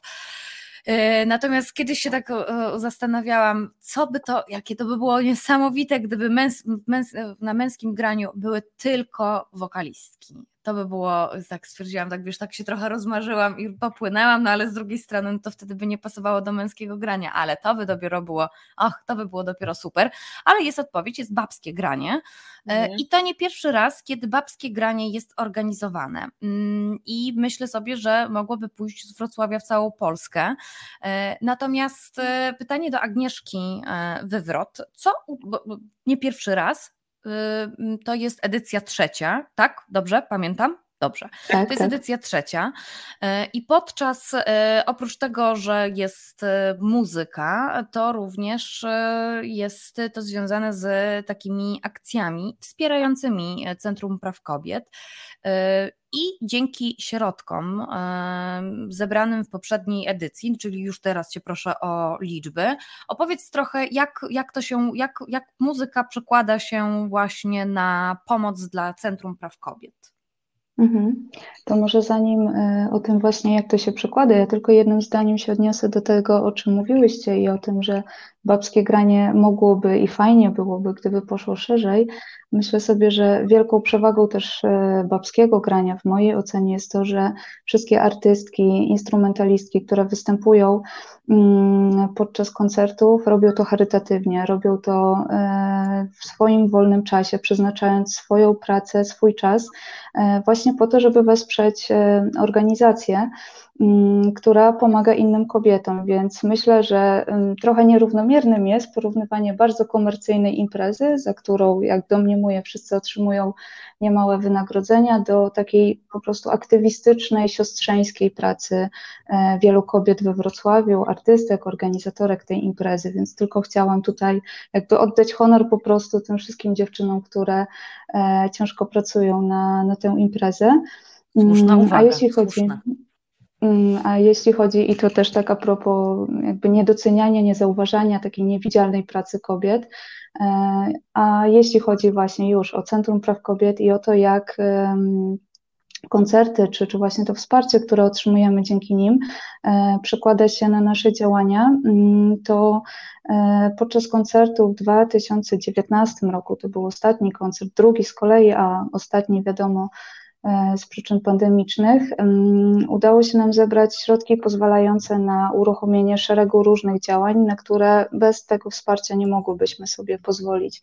Może dla osób, które nie do końca kojarzą na, naszą działalność, powiem krótko, że Centrum Praw Kobiet jest organizacją feministyczną, która skupia się na pomocy kobietom doświadczającym przemocy lub znajdującym się w innych sytuacjach kryzysowych. Mm, I tę pomoc świadczymy głównie przez e, wsparcie prawne, psychologiczne, przez takie konsultacje indywidualne, różne grupowe formy wsparcia, jak grupy wsparcia, e, czy też jesteśmy takimi asystentkami, osobami zaufania podczas przesłuchań na policji, prokuraturze, sądzie. E, prowadzimy telefon zaufania, więc to jest taka nasza podstawowa działalność na którą zarówno my we Wrocławiu, jak i e, inne oddziały naszej fundacji rozsiane po całej Polsce mm, pozyskujemy środki z różnych grantów czy e, czy ewentualnie innych współprac. Natomiast e, no, niestety wiemy, w jakich realiach, że tak powiem, działamy. Te środki nie są wystarczające. Nie jesteśmy w stanie dotrzeć z wystarczającą liczbą właśnie konsultacji psychologicznych do wszystkich potrzebujących tego kobiet. Pandemia tylko pogłębiła tę, e, ten problem, tę skalę tego problemu. Mm, dla takiego zobrazowania sobie mogę powiedzieć, że w 2019 roku we Wrocławiu, mówię tutaj właśnie tylko o, o naszym wrocławskim oddziale, udzieliłyśmy wsparcia pomocy ponad 600 kobietom. E, w 2020, a zatem już roku pandemicznym, to było dwa razy więcej, to było ponad 300 e, kobiet. Więc e, ta skala jest po prostu przerażająco wielka, jeśli chodzi o zapotrzebowanie właśnie na wsparcie, głównie w tym momencie wsparcie psychologiczne, czyli właśnie prowadzenie terapii krótkoterminowych, mm, czy takie interwencje kryzysowe, też dzięki właśnie tej sytuacji pandemicznej e, znacznie lepiej radzimy sobie z docieraniem właśnie z pomocą przez e, nie tylko spotkania indywidualne, ale właśnie takie konsultacje online, pomoc telefoniczną. I też znacznie rozszerzyłyśmy nasze działania na wsparcie kobiet z Dolnego Śląska. Jesteśmy, e, myślę, że mogę powiedzieć, że największą taką organizacją działającą w naszym E, mieście i też właśnie naszym regionie i bardzo często dzwonią do nas osoby właśnie z mniejszych miejscowości, z Dolnego Śląska albo nawet z sąsiednich województw, z Opolskiego, Wielk Wielkopolski, mm, właśnie z prośbą o jakiekolwiek e, wsparcie w ich sytuacji przy przemocowej czy przy przekroczeniowej. Mm, ale żeby też odpowiedzieć dokładnie na, na pytanie, co, co wydarzyło się właśnie dzięki ostatniemu babskiemu graniu, E, to powiem, że przede wszystkim właśnie te środki, które otrzymałyśmy, przeznaczyłyśmy właśnie na dodatkowe godziny wsparcia psychologicznego, uruchomiłyśmy dodatkowe konsultacje rodzicielskie e, i też e, taki coaching interwencyjny połączony z doradztwem zawodowym. Mm, uruchomiłyśmy także dodatkową grupę wsparcia dla kobiet doświadczających przemocy. Mm, zorganizowałyśmy kilka warsztatów WENDO, a zatem warsztatów samoobrony, i asertywności dla kobiet i e, finalnie też te środki z Babskiego Grania wsparły remont naszej siedziby e, we Wrocławiu, więc tak jak e, możecie sobie wyobrazić, to, to wsparcie było dla nas ogromne i takie wieloobszarowe. Dzięki temu mogłyśmy naprawdę mm, dotrzeć do wielu osób, do których prawdopodobnie nie miałybyśmy możliwości dotarcia, gdyby właśnie nie, mm, nie to wsparcie i patrząc na liczby, to było kilkaset kobiet, którym dzięki temu mogłyśmy pomóc w różny sposób, otwierając się znowu ofertą. Obywatelowanie to jest moje ulubione słowo. Pani Ola y, dopowiada wspaniała inicjatywa. Brawo dla Pani. Ja tylko chciałam jeszcze przypomnieć, że Centrum, Centrum Praw Kobiet ma kilka placówek w całej Polsce. To jest Warszawa, Gdańsk, Kraków, Łódź, Poznań, Toruń, Wrocław, Żerardów. Więc e, jeżeli e, nie tylko, nie tylko zwykle tutaj rozmawiamy z Federacją na Rzecz Kobiet i Planowania Rodziny, e, która tutaj oferuje akurat wsparcie prawne dość mocne, natomiast proszę nie zapominać o innych inicjatywach, czyli Centrum Praw Kobiet, organizacjach czyli Centrum Praw Kobiet e, lub Feminoteka. E, natomiast jeszcze nawiązując tutaj do koncertu, który będzie miał, e, który będzie w poniedziałek, 20 grudnia, to chciałam Państwu powiedzieć, że no gdyby naprawdę zachęcam, to znaczy ja właściwie wysyłam Państwa tam, po to, żeby pójść. E, ja wiem, Natalio, że ty tam występujesz i na przykład występuje Girls on Fire, o których było bardzo głośno, jeżeli chodzi o e, występ w, występ w Opolu. E, natomiast jeżeli ktoś by poszedł i zrelacjonował mi koncert Ifi Uda, jeśli Państwa interesuje mój gust muzyczny, no to jestem absolutną fanką utworu Tato Tato, to wtedy Państwo wracają, wysyłają mi wiadomość i będzie zmanipulowana, jak już wiemy po rozmowie z, po rozmowie z Martyną Zachorską, to będzie zmanipulowana relacja, e, właśnie jak sobie poradziła Ifi Ude na scenie. Przepraszam, ale jak zobaczyłam ją w line-upie, to myślałam, och, czemu mnie nie ma we Wrocławiu. Natomiast akurat mówiąc o Ifi Ude, e, ten mm, jej teledysk e, czy twórczość jest taka trochę związana właśnie z folklorem, to znaczy czerpie. I e, przy okazji, przy okazji tego pomyślałam o czymś takim, że przecież teraz Centrum Praw Kobiet również ma kampanię Przemoc to nie tradycja. E, I kiedy widziałam na YouTubie filmik z, z, tej kampanii, no to no mnie to bardzo mocno porusza. Pozwolę sobie tutaj również Filipowi podrzucić link do do, do tejże kampanii, więc zaraz Państwu podeślę. Natomiast chciałabym, e, Agnieszko, żebyś też e, powiedziała z dwa słowa o właśnie o kampanii Przemoc to nie tradycja. Mhm. E, ta kampania to jest nasza tegoroczna kampania z okazji 16 dni przeciwdziałania przemocy ze względu na płeć.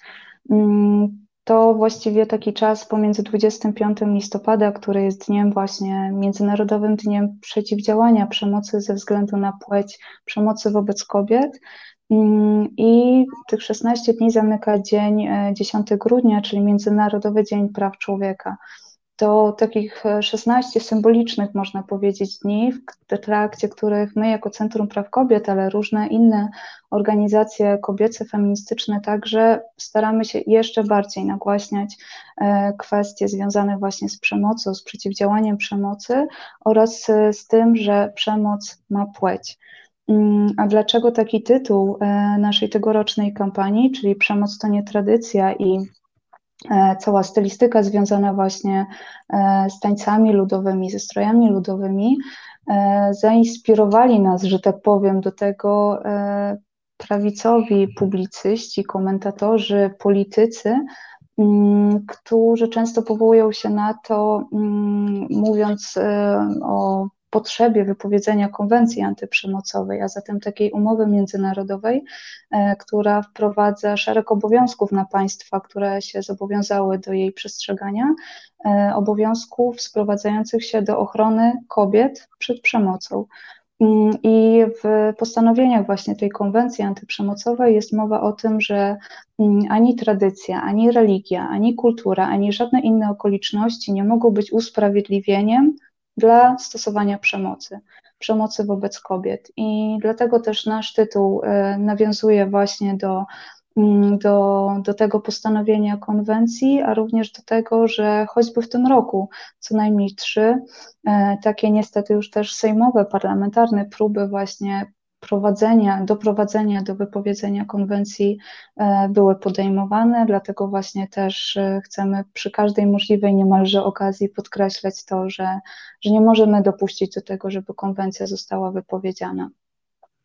Y, jeszcze, jeszcze, jeszcze kończąc y, pewnie y, o tym, co robi Centrum Praw Kobiet, mogłybyśmy rozmawiać i rozmawiać, ale jeszcze chciałam o takim właściwie newsie powiedzieć, bo oprócz tego wszystkiego, co powyżej, Centrum, Centrum Praw Kobiet uruchamia Centrum do Spraw Kobietobójstwa.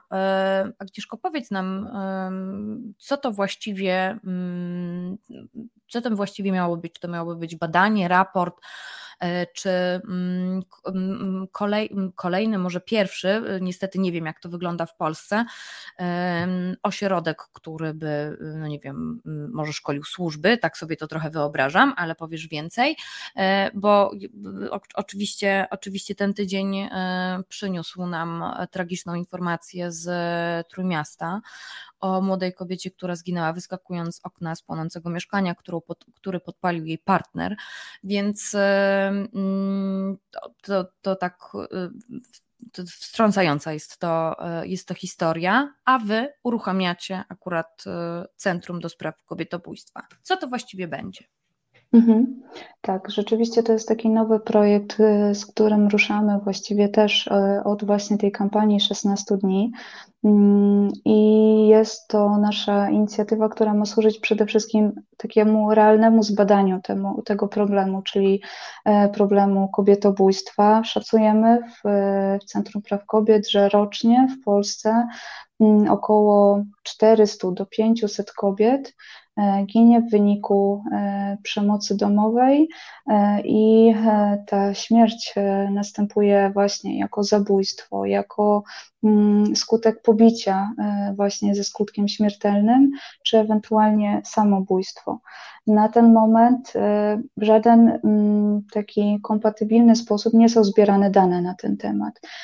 Państwo też się nie zajmuje tego, badaniem tego typu problemu, tylko właśnie dosyć często jeżeli sprawa e, trafia na wokandę sądową, to dochodzi na przykład do skazania właśnie nie za zabójstwo, a za pobicie ze skutkiem śmiertelnym, gdzie te widełki właśnie e, możliwej kary są znacznie niższe. Nie jest to 25 lat pozbawienia wolności czy dożywotnie pozbawienie wolności, tylko na przykład maksymalnie 8 lat pozbawienia wolności, o ile dobrze pamiętam.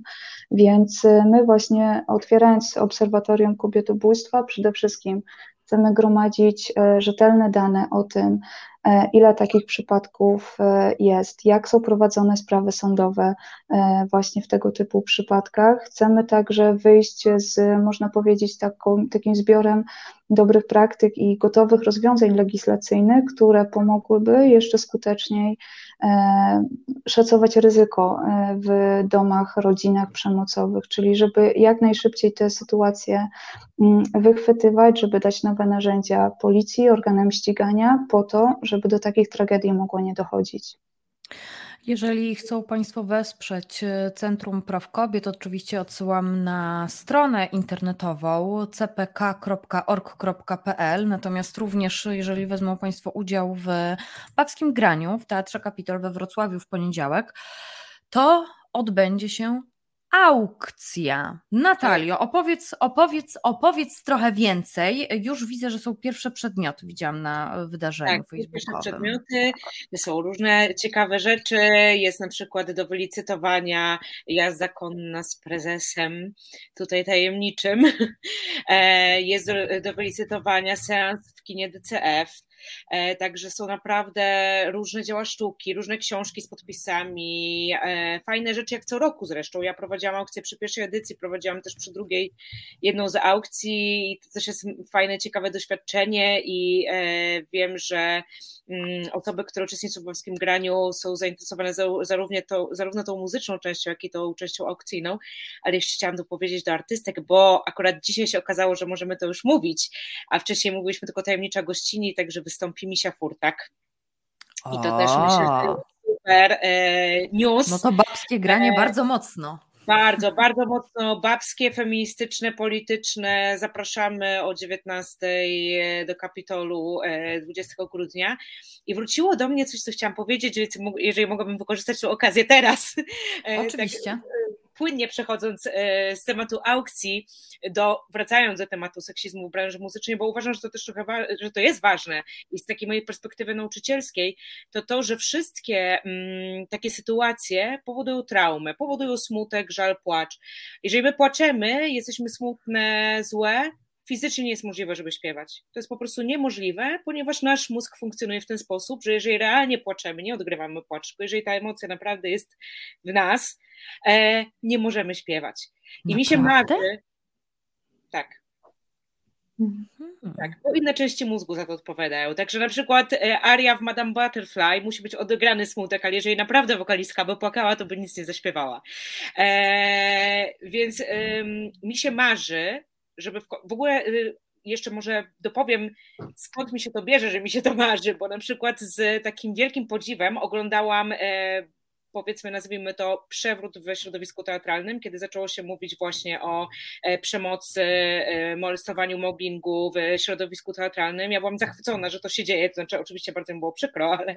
Że jest o tym głośno, że w końcu się o tym mówi. O tym, mhm. o tym się mówi. Brakuje mi tego, że, że, że się nie mówi o tym w środowisku muzycznym jeszcze, na pewno nie na taką skalę. Natomiast marzy mi się to, żeby w każdej uczelni artystycznej były po pierwsze warsztaty antydyskryminacyjne, po drugie warsztaty z języka równościowego, a po trzecie, żeby to było właśnie takie środowisko, w którym nie ma miejsca na to, żeby druga osoba przez y, nauczyciela, profesora czy, inną osobę y, z grupy płakała y, i doznawała traumy, dlatego że jestem przekonana, że jeżeli byśmy nie, nie doznawały tych mikro traum, idąc po swoje muzyczne sukcesy, to byśmy śpiewały przepięknie i byśmy były nie do zatrzymania i te głosy by były nie do zatrzymania. To y, nawiązując do Twoich próśb i marzeń, e, co powinno się wydarzyć na uczelniach artystycznych, e, gdybyście miały zaprosić e, do loży VIP, loży honorowej, kogoś na babskie, do, na babskie granie, na poniedziałkowy koncert, to oprócz ministra Glińskiego, to kto by to był? Aha, no i oczywiście ministra Czarnka, to kto, kogo byście zaprosiły? Mm, nie musi być tak. też z polityków. Powiedziałabym tak, wszystkich. to znaczy okay. tak, ideą polskiego grania jest to, żeby było jak najbardziej inkluzywne. Eee, I nie myślimy w kategorii VIP lub nie. I też e, bilety, które e, całkowity dochód z biletów jest przeznaczony na pomoc Centrum Praw Kobiet, są dostępne też e, dla wszystkich tak naprawdę, bo są w takiej cenie, która jest przystępna. Także tutaj nie chcę odpowiadać na to pytanie, bo tak jak mówię, my zapraszamy wszystkich. Każdy znajdzie miejsce u nas dla siebie i, i zapraszamy. Okej, okay. a Agnieszko, ko kogo ty byś zaprosiła?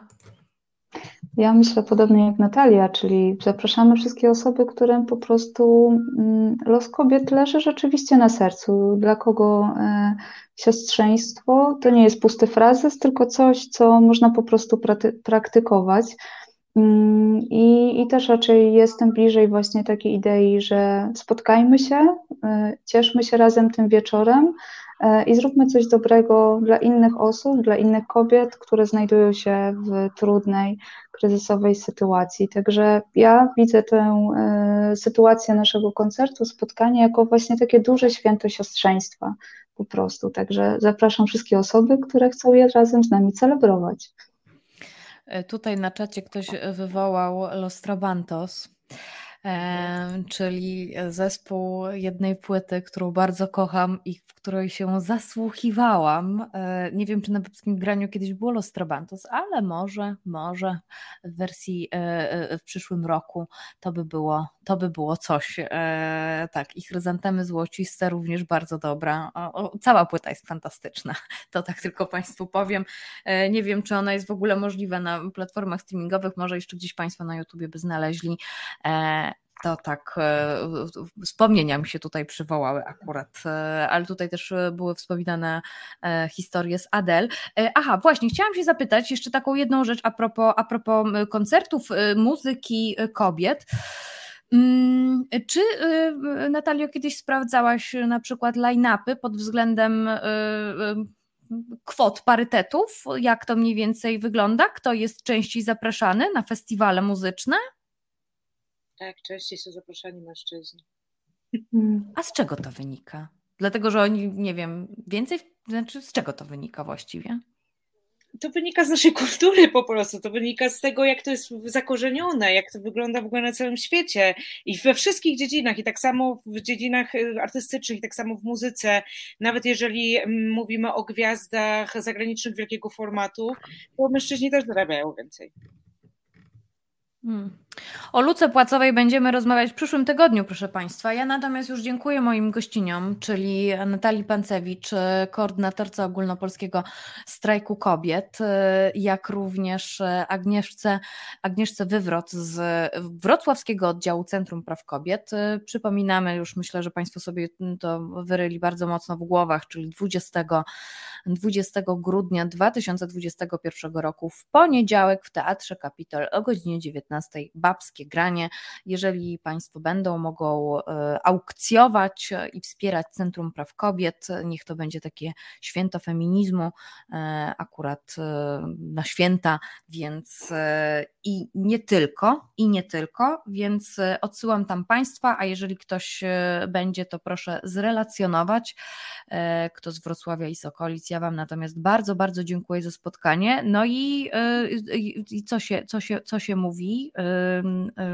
A propos na przykład połamania nóg, to jak się mówi do My osób, możemy sobie powiedzieć wszystkiego feministycznego po prostu, bo nóg nie chcemy łamać, ale ja też dodam, że w, będzie można na przykład e, wylicytować książkę z autografem noblistki Olgi Tokarczuk, specjalnie na prezent świąteczny na przykład dla kogoś bliskiego, także zapraszam. Oj, kusząco, kusząco, kusząco. Nie dam rady do tego po prostu. Zapraszamy do Wrocławia po prostu. E, zapraszamy też na babskie granie. E, dziękuję Wam bardzo. Trzymam mocno kciuki. Wszystko będzie dobrze i e, do zobaczenia, do usłyszenia. Do usłyszenia, dziękujemy. Dzięki, do usłyszenia.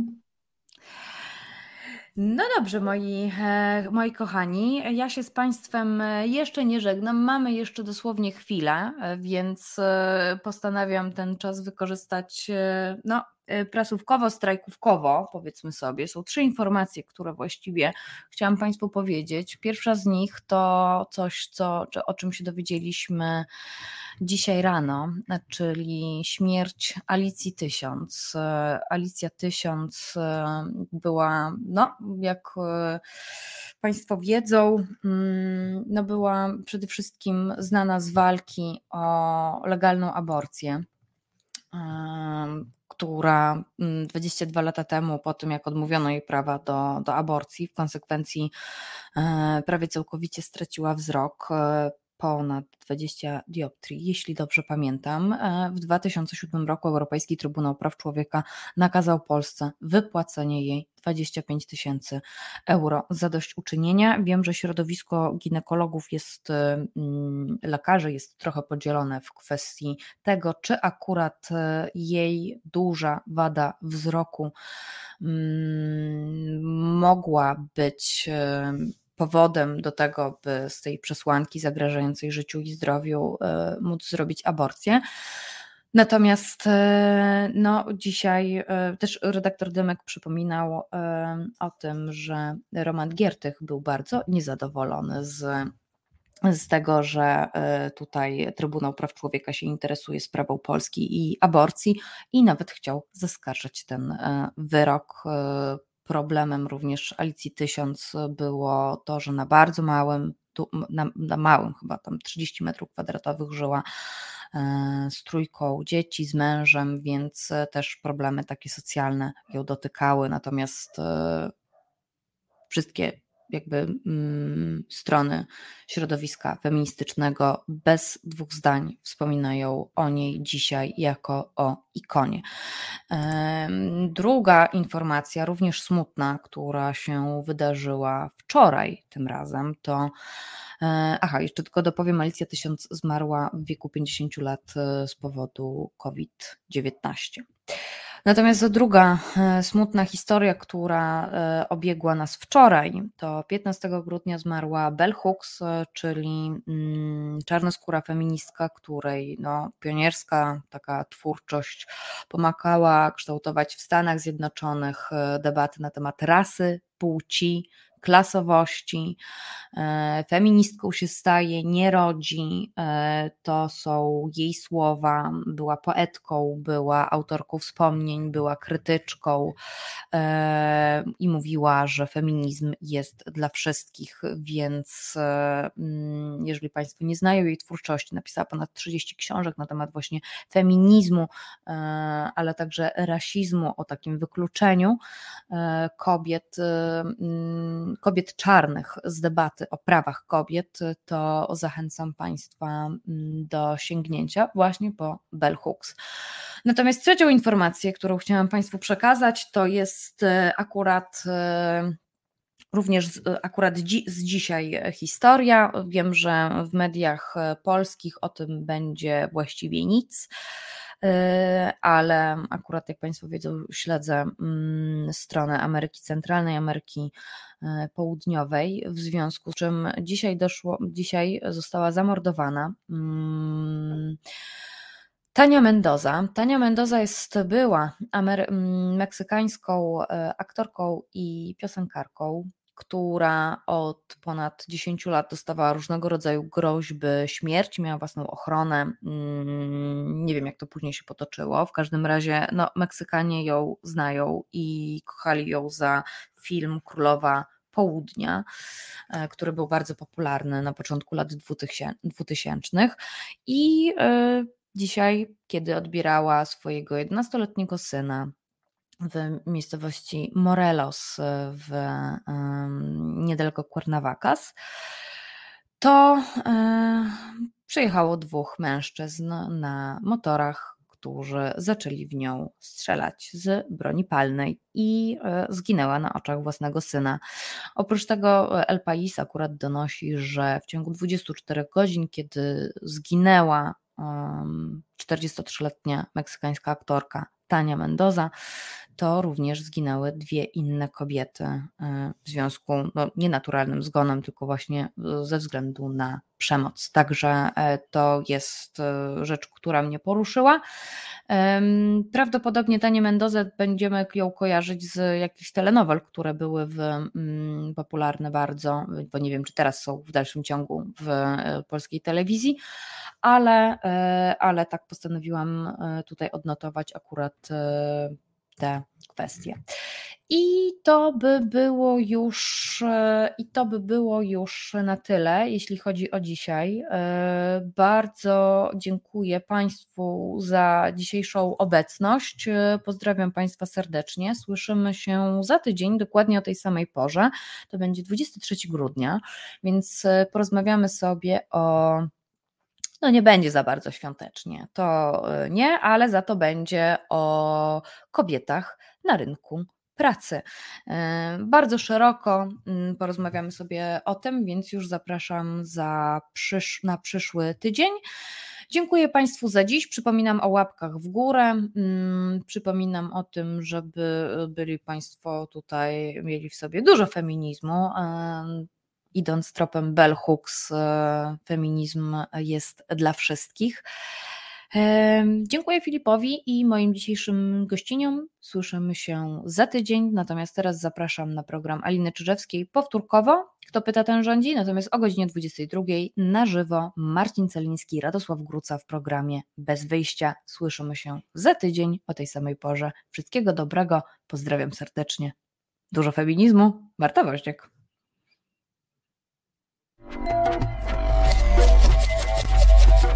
Reset Obywatelski.